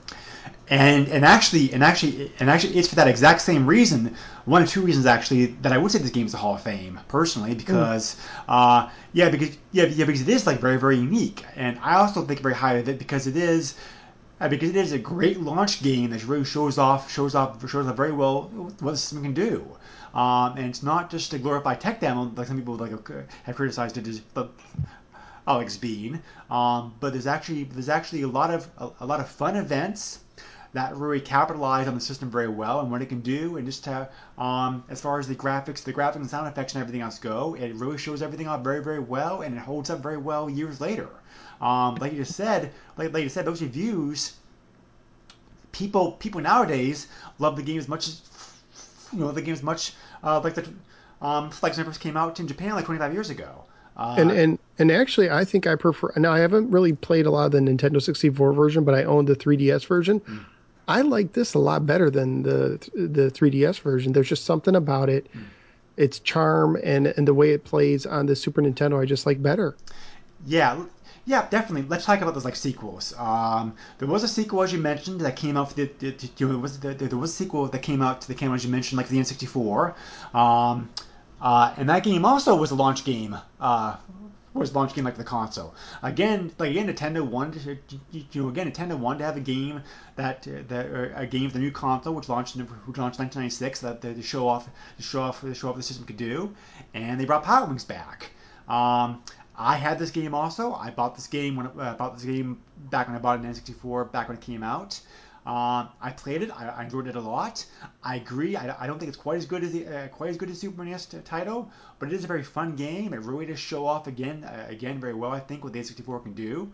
Uh, some of the the events are pretty much the same, but they're like enhanced, expanded versions, expanded versions of them, and um, the game uses the game the, the game uses the thumbstick on the controller uh, controller very well because you're doing some very fine-tuned control in, in that game, trying to um, uh, with that thumbstick, trying to maneuver exactly landings in particular are a lot more a lot more realistic and complex in that game because you're trying to do pinpoint landings like using a thumbstick, uh, like for example. So uh, it's a good way to break in the, the good, it's a good way to break in the controller, like a good way to get used to it. I think. Um, so yeah, it, like it's a good game. Not as good as the uh, not as good, not as good as not as good as Super NES game, but still a very fun game. And, and if you have, um, and if you enjoyed Pilot Wings and you have it, they have and have and, have an 64 uh, this is def- you know, it's definitely a game to check out. Uh, it certainly, uh, again, it's again because like you said, the events are so unique. It certainly is. You, um, you, you, you certainly can have a lot worse games, worse games in your 64 library uh, than this game for sure. So, um, and then um, there was supposed to be another game in the Pilot Wings series, series, series like in 64, but it never actually happened. Um, that game got pushed back to the GameCube. And then after a couple years, the GameCube version got canceled. And then Nintendo said, well, it's coming out for the Wii instead. And it never actually came out for the Wii. And that game finally came out uh, again, launch game uh, for the uh, like the 3DS in 2011 um, uh, as Pilot Wings Resort. Uh, and I've not played this game, so maybe Phil, you can talk about this game for us uh, like a little bit. Well, it, it to I guess the Wii kind of cheated a little bit because in Wii Sports Resort, I guess they have some uh, flying games in there, true, including skydiving. Yeah. And Pilot Wings Resort uh, evidently takes place on the same island as Wii Resort, Wii Sports Resort. So uh, there's a little bit of a, I guess, a tie in there. Um, the game is first of all, if I if I had one word to describe Pilot Wings Resort, it's very relaxing. Hmm. This game was not difficult for me at all. I got through everything. I don't know if I got like every single medal or whatever, but every course I completed. I um, there's three basic courses you could do: plane, rocket belt, and hand, hand glider. And so what's kind of a bummer for me was there's no skydiving. Mm, yeah. I really miss that and this the game is and instead of having um, the courses that you had in the original Super Nintendo version where it's like self-contained it's like you felt like you were at like a test facility here you're going around an island so you're constantly I mean there's a lot more nooks and crannies. You can die you can go inside of volcanoes and fly in them and out caves and go under bridges and and, and stuff like that but uh, and the rocket the rocket pack controls better as far as it can stop like there's a button you can push to make it kind of just stop right where you're at and then go forward so you can just kind of hover in place for a second. I wish they had that in the super nintendo version. And it looks very pretty and it has different you know nighttime and daytime scenes and it's a big world to explore. Like you can take your plane and rocket pack and try and go out into the ocean a bit and see if you can find like a, a hidden island but it's it's really not that difficult. I think there's a lot of picture taking. You can take a lot of pictures. I think that was in the Nintendo 64 version too. but uh, yeah, um, it's a game that I got pretty cheap. I think it was brand new, under 10 bucks. Mm. I don't think it sold as as well as Nintendo wanted it to sell. Uh, so I don't. I would have to assume maybe the price has gone up. I don't know, but it, I would have to assume you can get it pretty cheap. Um, I would recommend it for hardcore, you know, Pilot Wings fans who um, want a relaxing time. It, to me, I play my 3DS right before I go to sleep some nights, and this was perfect because it was very relaxing. But like I said, the challenge is gone. It's it's not nearly as challenging as there's a lot of missions. There's like over 40 missions, I think it says. But there's it, unless you're trying to get like the achievements, you know that the the very high ones. Uh, yeah, and there's something to be said too. I just I like sprite based graphics and this looks more like a Wii game because you have the the the Mii's. You know, your character's a Mii, and I don't even think I'm. I, I could be wrong, but I don't recall instructors being a big deal in this game like they were in the original, and, I, and that's one of the charms I liked about the original. Hmm. Okay. Sounds like. Yeah, it sounds like. Uh, it sounds like this game, even more so than the original game, uh, might be like a great. You know, might be like a great game for kids uh, because of its like you know like peaceful like a non-violent nature of it. Yeah, and and the the difficulty cur- curve is not nearly as high. It's a lot more forgiving. There's still some difficult parts, but like I said, in, in the SNES version, I've gotten to level three or four out of eight, and I completed the Pilot Wings Resort with a very little problem. Hmm. Okay. Well, yeah. So, uh, yeah. So we don't really know the future the franchise is going to have. Then, uh, uh, um, you know, if you know, if sales of this game are not that great, this may be it for the series. But Nintendo may decide to may decide to make another one to showcase their new console that comes out, since they like having the Pilot Wing games out. Uh, uh, um, I you know since they have launched three other consoles uh, or handhelds in this case, uh, like a Pilot Wings game to really show off the system, to, show, show off what the system can do. So who knows?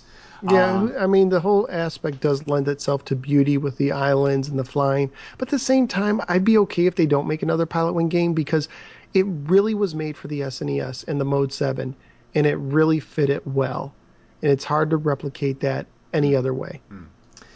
And if you want to play Pilot Wings today, uh, the game is available on, on like a virtual console, um, and a uh, and you can also snag a copy on eBay. And I was shocked when I looked on eBay.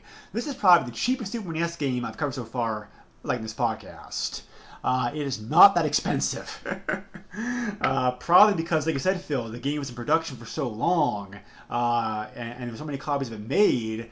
Also, and like you know, it's combined with the fact that a lot of people, a lot of people who probably already have their consoles already have this game because um, uh, because it was launch title and a lot of, and it, it's, it's probably the equivalent of like you know like uh, Mario Brothers like the NES or like you know like uh, Pole Position Two, like seventeen hundred.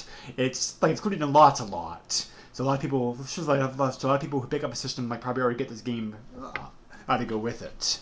So um, there's no problem finding a copy of this game uh, like on eBay. There's 100, there's 123 copies currently selling, with 149 like recently sold. And cart prices, which include shipping, all these prices include shipping. You can, I say, so you can pick up the cart anywhere from like three dollars and fifteen cents to like 19 bucks. That is cheap for Super NES folks. Uh, like I said, this is the cheapest game I've seen so far, like in this podcast, in like 32 episodes. So, and if you want CIB, that's not much more expensive. Uh, CIB copies can run anywhere from like 10 to 38 dollars.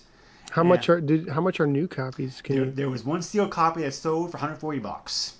Wow, that surprises me because it was such a late release. I thought there might be.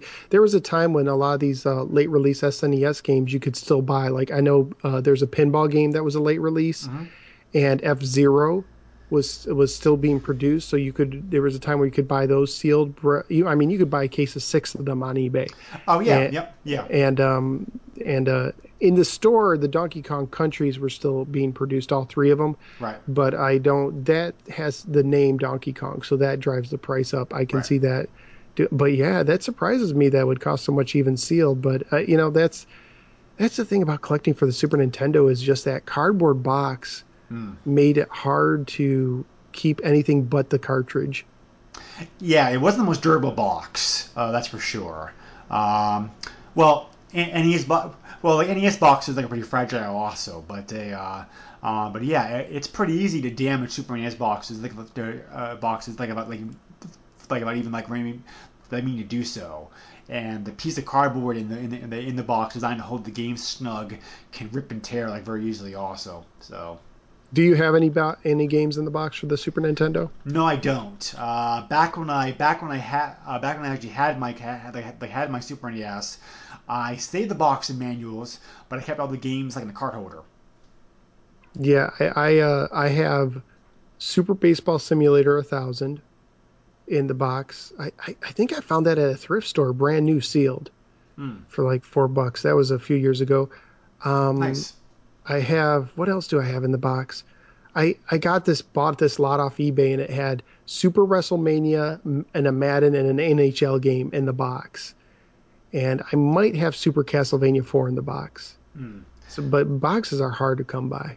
Yes, they are. A lot, a lot, um, uh, with most systems, with most systems, a lot, a lot of people, a lot of, a lot of, a lot of people, a lot of people like didn't like say the boxes, um, because uh, space reasons usually, and also fact, like also fact, and also the fact that they were bought by kids usually, or played by kids who who really didn't treasure the boxes and manuals, and 25 years later probably wish that they had. So, Yeah.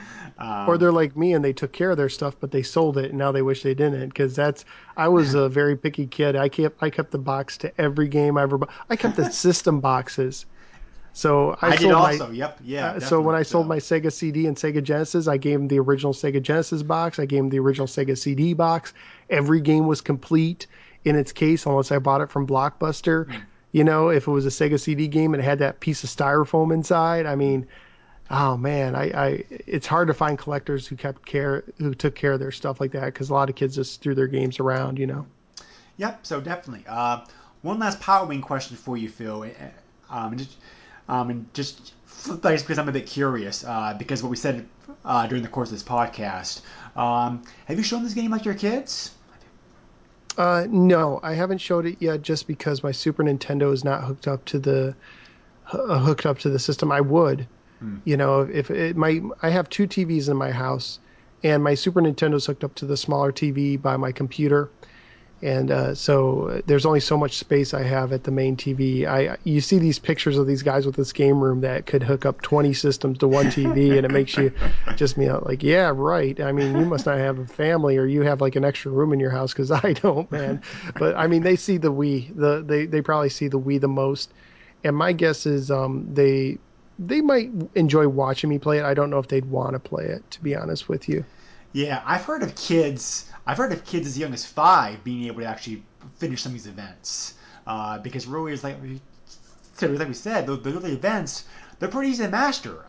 I mean, they don't require very much and play controls, and they're so like bright and cartoony and graphic that the kid just really like, they you know, got into it and was able to play it like an early age. So. I could see them wanting to play the 3DS version, but Daddy doesn't let him touch his 3DS. Too expensive, right? oh yeah, no, no, no. I've seen what they've done with their toys. There's no way they're touching my 3DS. Uh, well, there's always that evil, that evil word, uh, like emulation. Yeah, they don't. Yeah, the, they do very little on the computer as well. Da- Daddy, Daddy is pretty much an emulation-free zone just because I have so many systems. I mean, I emulate. When, I mean, emulation is a word that's uh, kind of a catchphrase because it's misused. Because uh, you know, some of the games that are officially released are technically emulated. You know, you get these arcade compilations put out by the original manufacturer. That's emulation. Yeah. It's a it's it's it's legal emulation Yeah. because they they did it. So, I I don't have. I mean, dude, I, I'm old school. I like the controller and the cartridge. Well, there is the virtual console that allows you to be able to use the controller, Yeah. not the Yeah, I, not the original controller, but but uh, and the yeah. virtual console for me would be perfect for those expensive games that are hard to find. Oh yeah, you know, like like Musha on the Sega Genesis. I, I've been tempted to get that on the virtual console. yeah, yeah, making yeah making Super NES connection. There was a lot of rejoicing earlier this year when Earthbound finally came out in the virtual console because that's a game that people have that that, that, that because that game that, because that's a game that people have been begging begging on for years. Uh, right. trying to get like released, but because but it, but it got held up because of like it got held up because of rights issues.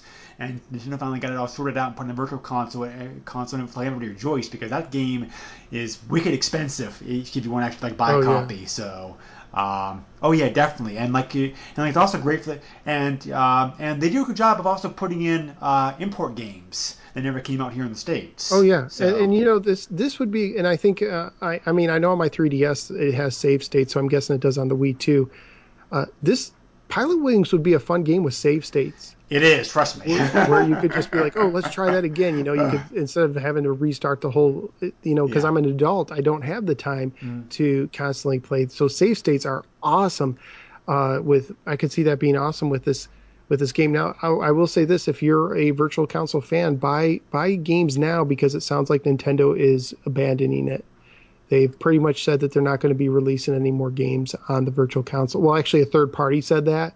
Hmm. but it seems to bear fruit because if like when I go on my 3DS and you go into the virtual console, there's like nothing new lately.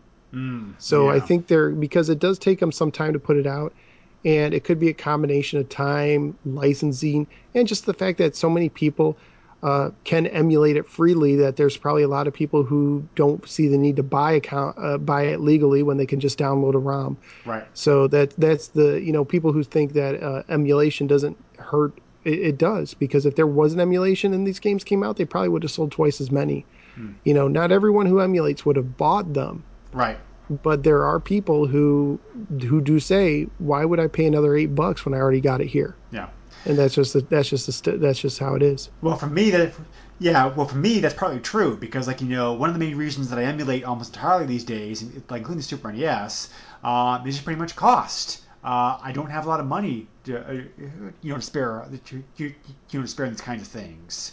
So I chose to, to uh, so I chose to invest my limited funds on trying to get my, uh, on trying to get my system as, as perfectly as, as perfect as possible to be able to play all these hundreds of games, such as you know, such as like you know, like having like you know, my real controllers like hooked up to the system, like my USB uh, ports, uh, and like having like you know computer upgrades, like whatnot.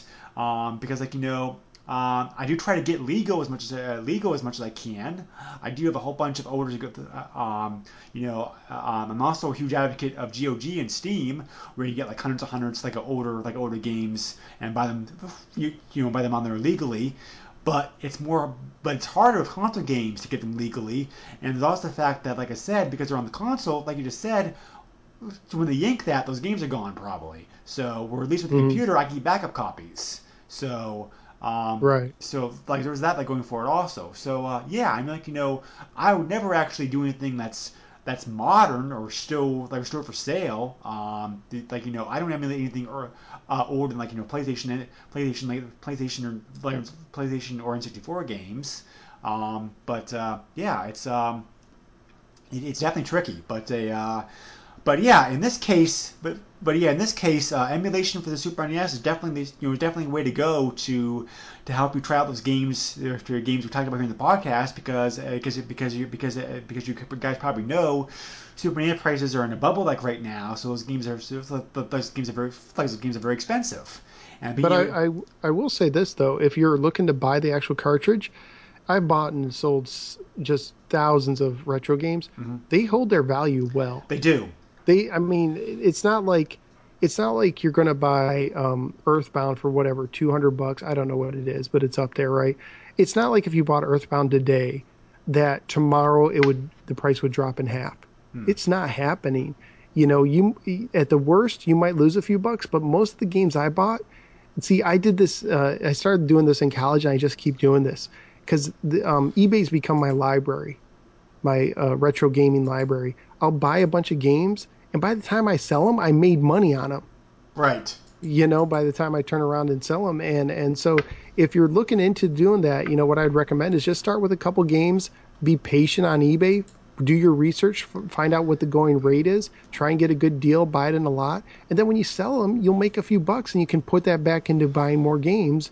And the next thing you know, you can build up a nice library you know and and my goal is not to keep games i'm not a collector collector i want to by the time i'm done with my my show on youtube i want to be down to maybe 100 physical games at the most I see. Yeah. Okay. in, in you know but i, I tell you something uh, some of the stuff you you hunt around you find a few good deals and the next thing you know you can get you can have the original you know to those people out there who don't have the original uh, system find a good deal and get some games and just let it pay for itself if you're a good buyer you can do that you know buy from trusted people but you can do that Yep, exactly. So, uh, so uh, yeah, so uh, Pilot Wings is definitely like a great game. If you haven't played it, you should check it out. It shows out the system, uh, shows shows shows shows shows shows out the system system like very well. Uh, a lot of unique fun events to hold up very well today. Uh, great family game. Uh, you know. I noticed because of the events and the events and the relatively low violence in the game. Uh, like I said, like I said, the only shooting in the game actually happens like those two bonus helicopter missions. and that's Um, not really that bad either yeah, it's just so- i mean it's it's nothing real i'd let my kids watch me play it or if they really wanted to i'd let them try it Right. So, uh, yeah. So, um, thank you very much for coming on the podcast with me again, Phil, and for talking about this, like, you know, great launch game. I appreciate it very much. Hey, I, I got some feedback. Uh, go, go ahead, lay it on us. So so before I uh, came on, I, I I went on my Twitter and my uh, Facebook. Either one, just search for the No Swear Gamer, and I asked people what they thought of Pilot Wings. I was just curious. And the Grand Emperor, I don't know if you've heard of him, but he has a uh, retro video game blog. Okay. And he said that it's a great game and not too serious. It's refreshing to playing after hardcore flight simulators. Pilot Wings Resorts is awesome too. Um, Lord Chadwick, who's part of the Retro Junkies Network, said when I was a kid I didn't really like it because there was no shooting, but now, but maybe he didn't get to the helicopter stage like me. But now I like it quite a bit. The music is relaxing and the gameplay is fun, yet also relaxing. Really, one of those games you're looking if you're just looking to chill. Uh, Tom said, fantastic game. Love the music and graphics. Matthew cried that he doesn't have an SNES. And Alvaro said, awesome game. Are you going to review it? The music is great. There have been some very good remixes of the music, uh, the music uh, of the music that Nintendo did. They remixed some of the they remixed some of the some of the songs with some of their albums in later years, and you can find those on YouTube to listen to. Uh, they're pretty good remixes. Um, you know, uh, like I said, the music never left. The, like I said, the music never left a lasting impression, impression on me, like outside of the game. But these remixes are very good. I could see a jazz remix of this stuff. Yeah. I don't know. I think I could. So, so uh, yeah, uh, great. Uh, I certainly appreciate the fact you're able to get some feedback like this because yeah, you, you know, like we said in the podcast, this game this game holds up very well, just as well today like it did like uh, back when it came out. So. Uh, Mm-hmm. Um, but uh, yeah, so um, I appreciate I appreciate you coming on the podcast with me again, Phil. Um, uh, we are going to be uh, the next episode. I'm not really quite sure what it's going to be. Uh, it- it's going to be another guest host. It, it- guest host. It, it kind of depends upon uh, what order that people that people come on to talk with me about it and some other games. Um, uh, I will say, I will say, I, I will say that we are still going to do the Ninja Gaiden trilogy episode that a lot, that the episode that the episode that Alessandro and I like going to do. Uh, Aaron from Aaron from Retro Obscura is going to come on here and talk about that with me. Uh, that may be the next episode. That may not. It, it, um, it kind of depends upon some of the uh, some some of the scheduling shenanigans that happen in the, in the, the next couple months. Um, so stay tuned for the uh, uh, stay tuned to uh, uh, to Facebook like for updates. And you can contact me through Facebook or send me an email at the SNESpodcast at yahoo.com. And and the show is also available on uh, is also available on iTunes and also and also Libsyn. Uh, not all episodes are up on Libsyn yet because be, because I only upload a certain amount of episodes per month. Uh, so I beg patience and, uh, as, as I slowly as I slowly get the back catalog like, the back catalog like updated on there. Um, and uh, and uh, like I said at the beginning of the podcast, there's a new podcast uh, that George and I are going to be doing, the PlayStation PlayStation uh, uh, uh, podcast. Um, actually, the official name of that's PlayStation Power. Um, that's also going to be bi-weekly, and that should be coming out. First episode's already out, and that episode we're going to be recording again next week. So that's going to come out on opposite weeks of the Super NES podcast. Um, so I certainly have a lot of affection for the affection for PlayStation, and George has been George has been on this podcast before in the before in the past to past to talk about UN Squadron, and he's a, he's a great guy. Uh, makes me feel very very old because he's like 20 years younger than I am. So, um, you know, he was a kid. The age the age difference the age difference of the PlayStation the PlayStation of the two of us is shocking because he was a kid when uh, the PlayStation PlayStation came out, whereas I bought the system in college. So Yeah. like the age the age difference is just shocking between the two of us. So we're gonna have some very unique perspectives on the system, I think, hopefully. Um, so a um, um, so uh, Phil, uh, you said that you had a little bit of experience experience experience with PlayStation. Like you had one back then. I did. I really wanted a PlayStation 2 when it came out. I didn't have a PlayStation. I got out of gaming a little bit, and then when I got back into it, um, I I I had a retro like uh, a rewind kind of phase where I started where I bought my first Nintendo, and I and I bought an Atari 7800 again, and and actually I was a Sega fan, so I did get a Sega Saturn during the PlayStation era. So I, I've I've I've enjoyed some of the some PlayStation games have not aged well. True. Some have. Yep. You know, um, I, I could come on when you guys talk about Smurf Racer. I do have that. Um, not the best game.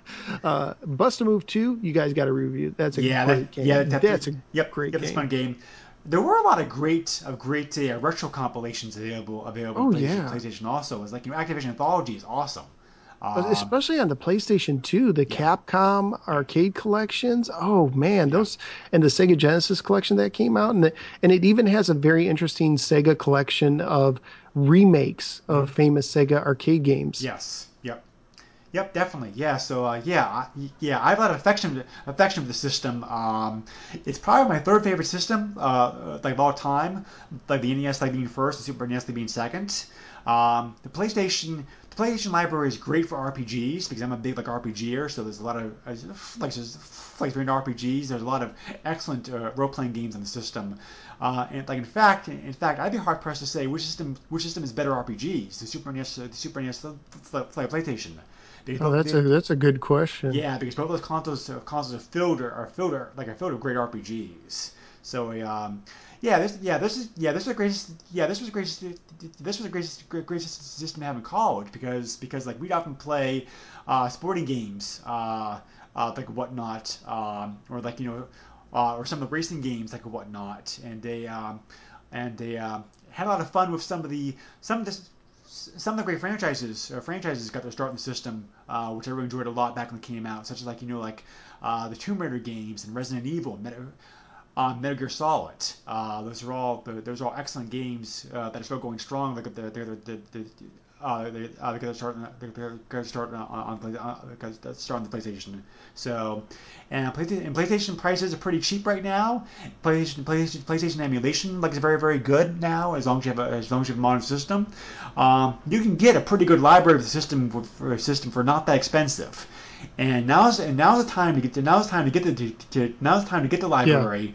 Phil, I'm talking to you directly here because um, we are starting to see uh, that bubble of people who are of the age were in the late 20s and 30s who are nostalgic, nostalgic like Super NES Genesis, and and, and, and the ones that are jacking the prices so much because you get uh, so much so much so much to because you get into consoles.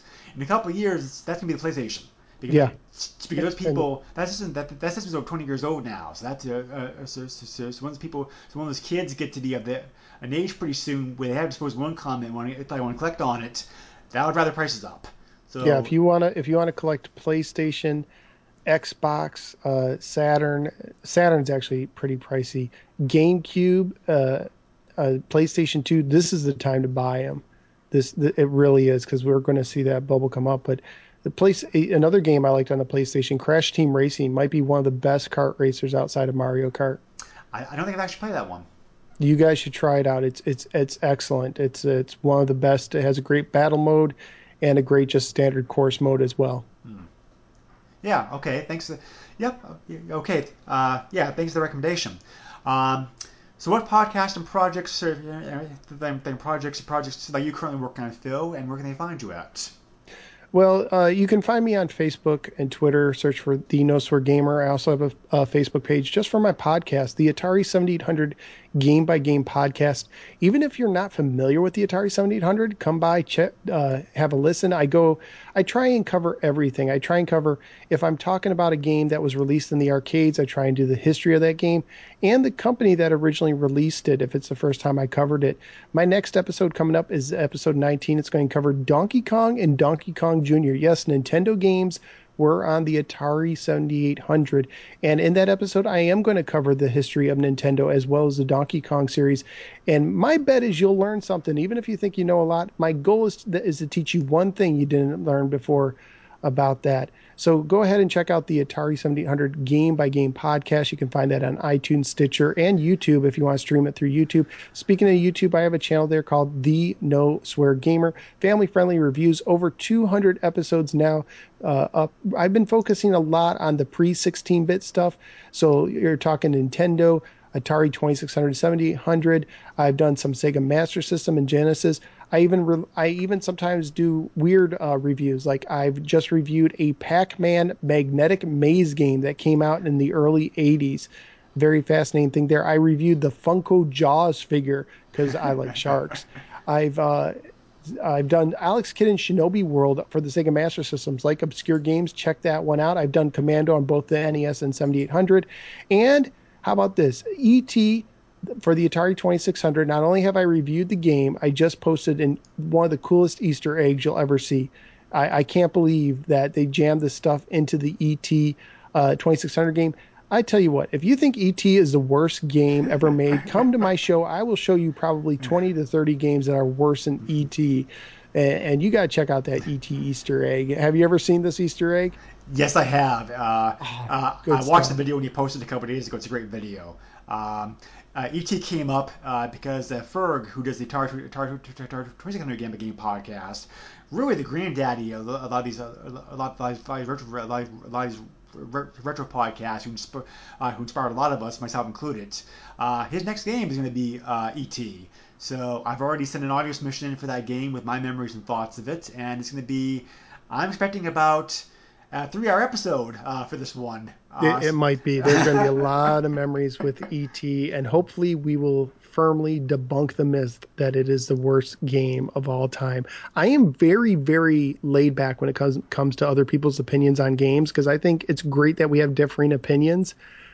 But when it comes to ET, if you tell me it's the worst game of all time, you lose my gaming respect. I'm like, seriously, have you just not played any games and have you even played the game for more than two seconds? So that's my one pet peeve in gaming is when people call it the worst game of all time. Yeah, yeah, like I agree with that. Uh, I don't want um, you know, I don't, um, I don't want to tip my hand just yet uh, on what I thought about the game, but I'll agree it's definitely not. Uh, but I agree it doesn't belong like on that list of like you know worst games, like worst games like the system. So uh, Hey, you want a, you want a game that's worse than ET and it's on the Super Nintendo and I did a review of it? Space Football One on One. Oh my goodness! It tries to be Ballblazer and fails miserably. Oh wow! yeah, I yeah, I hope you don't have to cover that on your show. but that, that was, it was an early release, but that was a terrible game. Yes, the, the SNES had some bad games too. Every system does. of course, yes, uh, exactly. But uh, we're trying to focus more on the more on the at least at least average games on here, if not the better games, because the library is so huge that you know we had to. I definitely I definitely had to put in some restrictions uh, restrictions on games. Well, and Uh, it's it's so big that really a lot of the games you're doing are some of the best on the system. It the the system has like probably at least a hundred solid titles, if not more. oh yeah, So you got plenty. You got plenty, man. Right. So uh, I may do an episode later on as a bonus episode, kind of like you know talking about. Uh, you know, like you know, like you know, like you know, just give me some brief coverage to maybe like you know the ten, my personal opinions like on the ten worst games on the system. Uh, Oh, that that that'll be fun. but uh, yeah, yeah, for sure. So uh, Okay, okay, real quickly, give me one game, one of your top bottom ten uh, worst games. Ooh, uh, off the top of my head, um, let me like let me think. Um, well, um, the football game you covered is interesting because said because I that was didn't play it until you actually did it, and then I tried it out, and yeah, uh, yeah, it's actually bad. Um, wow, you actually played it. That's crazy. um, for me personally, another game. This is actually this kind of ties into ties ties in this episode because this is also an early uh, uh, like an early Super NES launch game. Uh, I'm sorry, uh, like an early Super NES release game that that has a lot of flying in it. Um, have you heard Phil uh, like about the like about the uh, like about the classic game uh, Wings uh, that Cinema uh, CinemaWare did in the mid '90s, like for the Amiga? I've I've heard of it, so I'm somewhat familiar with it. But I also and I think they tried to re-release it too. They, They may did. try There's to do a Yep. Kickstarter or something on it. Is, am I thinking right? Yep, they did. Uh, they did remake it. It came out last year. It's a great game. I have it. Uh, like it's a very nice remake, like the original game. Uh, yeah, Wings is a great game. It's, it's a wonderful, like it's wonderful. It's a wonderful World War One uh, flight sim slash action game where you're flying like an Allied plane, shooting down German planes, and, and, and bombing and bombing and doing bombing runs in various in various missions, like the course of the war. Uh, really great game, uh, or a great game, like for like for a number of reasons. The reason I, the reason I bring it up is because that Namco published a pseudo sequel to the game of the Super NES called Wings Two Aces High, which kind of tries to recreate some of that stuff and fails miserably. The game is so boring. oh man. So, I uh, hate. I'll, I'll give you one tidbit too because I did a review on this game. You want to know one game that a lot of people praise on the Super Nintendo that doesn't excite me really? Yoshi's Island, Super Mario World 2. that is controversial. Uh, There you go. There I, I is- needed to drop a bomb. Yeah. there's there's a lot of people there's a lot of people who love the game. Um, I think it's okay. I don't. I, I don't think it deserves the high praise it gets, but it did. Um, you know, but it can be a very fun game. It certainly. It certainly. Like it certainly does. The game certainly looks like very nice. The, uh, the graphics, the graphics, you see the graphical scheme that they use in the game is that the, the, the, the, use in the game is excellent. But the main drawback in the game for me, the main thing that I hate about it, that freaking crying baby Mario. Oh my goodness. Ugh. yeah. And, and for me personally, and th- this will be my last tidbit, is that I don't like the egg throwing mechanic because I feel like it stops the flow of the game because you have to like stop, shoot, stop, shoot. Where Mario, typically, you just run and jump. Plus, I don't like the game because it it basically ended the Mario series for a long time. Mm. Yeah, and it's a shame about that crying, the, the crying baby Mario too, because the music in the game is quite good. The, the soundtrack of the game is excellent, I think. Oh yeah, it's So, it's but- great. But uh, yeah, so uh, uh, I will say this: I think the GBA port of the game improved some of the rough edges. Uh, it certainly is a better version of the game, the, the, uh, uh, the game that came originally originally to Super NES.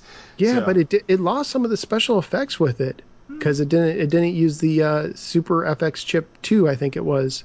Yeah, well, uh, it's also a lot cheaper to get than the Super NES version, that's for sure. So. Oh yeah, definitely.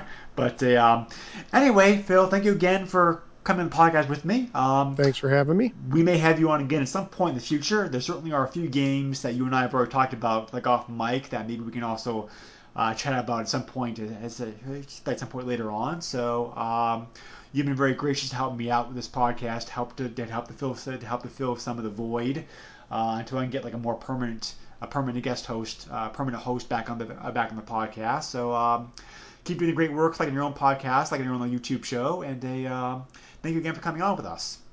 Thanks for having me. Really appreciate it. And uh, and up next, uh, I have a special. And, and up next, like listeners, uh, I have a, um, I have, uh, I have a special. Uh, I have uh, I have a, uh, I have a special. Uh, I have a special treat. Uh, somebody who somebody who was trying to get on the podcast, but I couldn't uh, because of his couldn't because of schedule and conflict and everything uh, and conflict uh, conflicts of that for everything. But but kind of sent an audio submission. You've heard him on many of the different podcasts in the past, and he's now doing his own podcast, the Jaguar Game by Game podcast. Uh, Shinto uh, sent me an audio submission talking about his own Super NES memories uh, and history.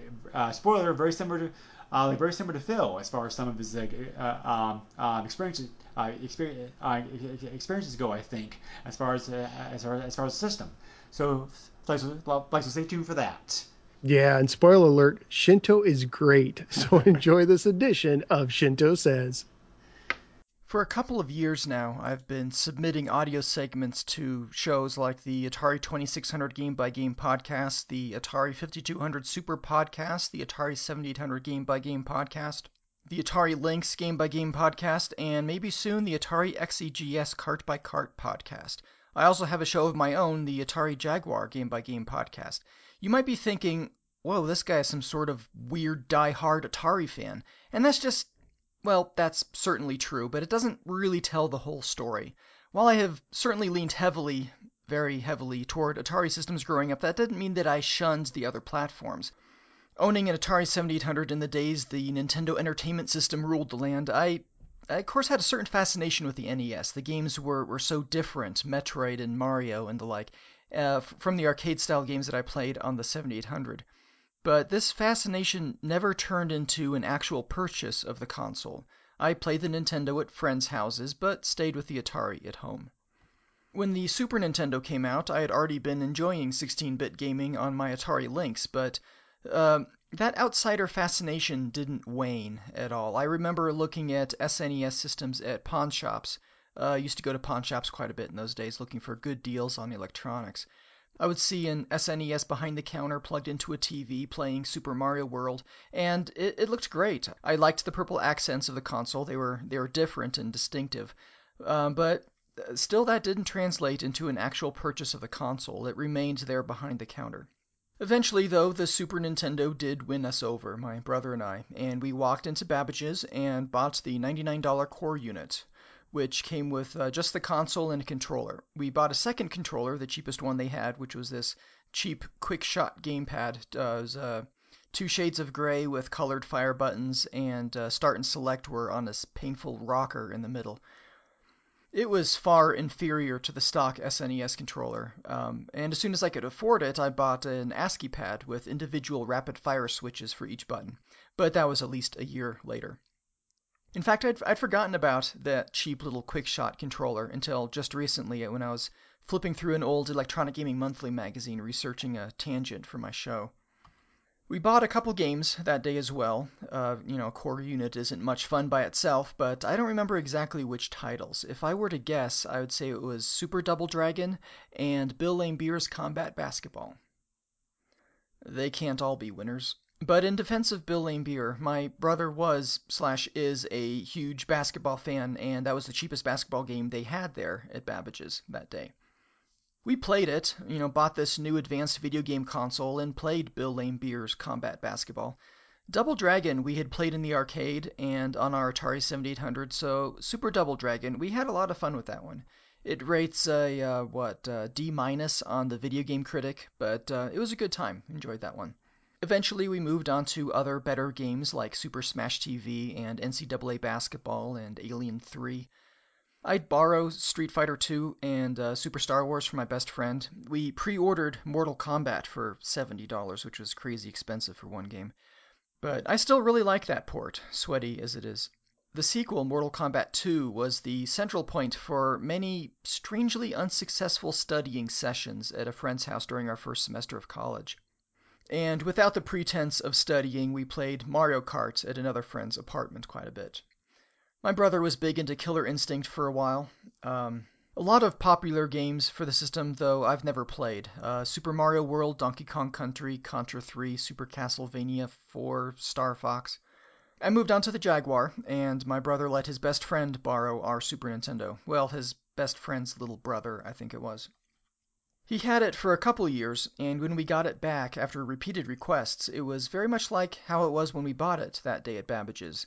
Just the console, no games. We had at least a dozen games, perhaps more, but this kid had pawned them all, apparently. At least I still had my ASCII pad, but it wasn't in that great of shape. The the switches tended to stick, and it was it randomly got stuck in slow motion mode. It's pretty much in the same condition now.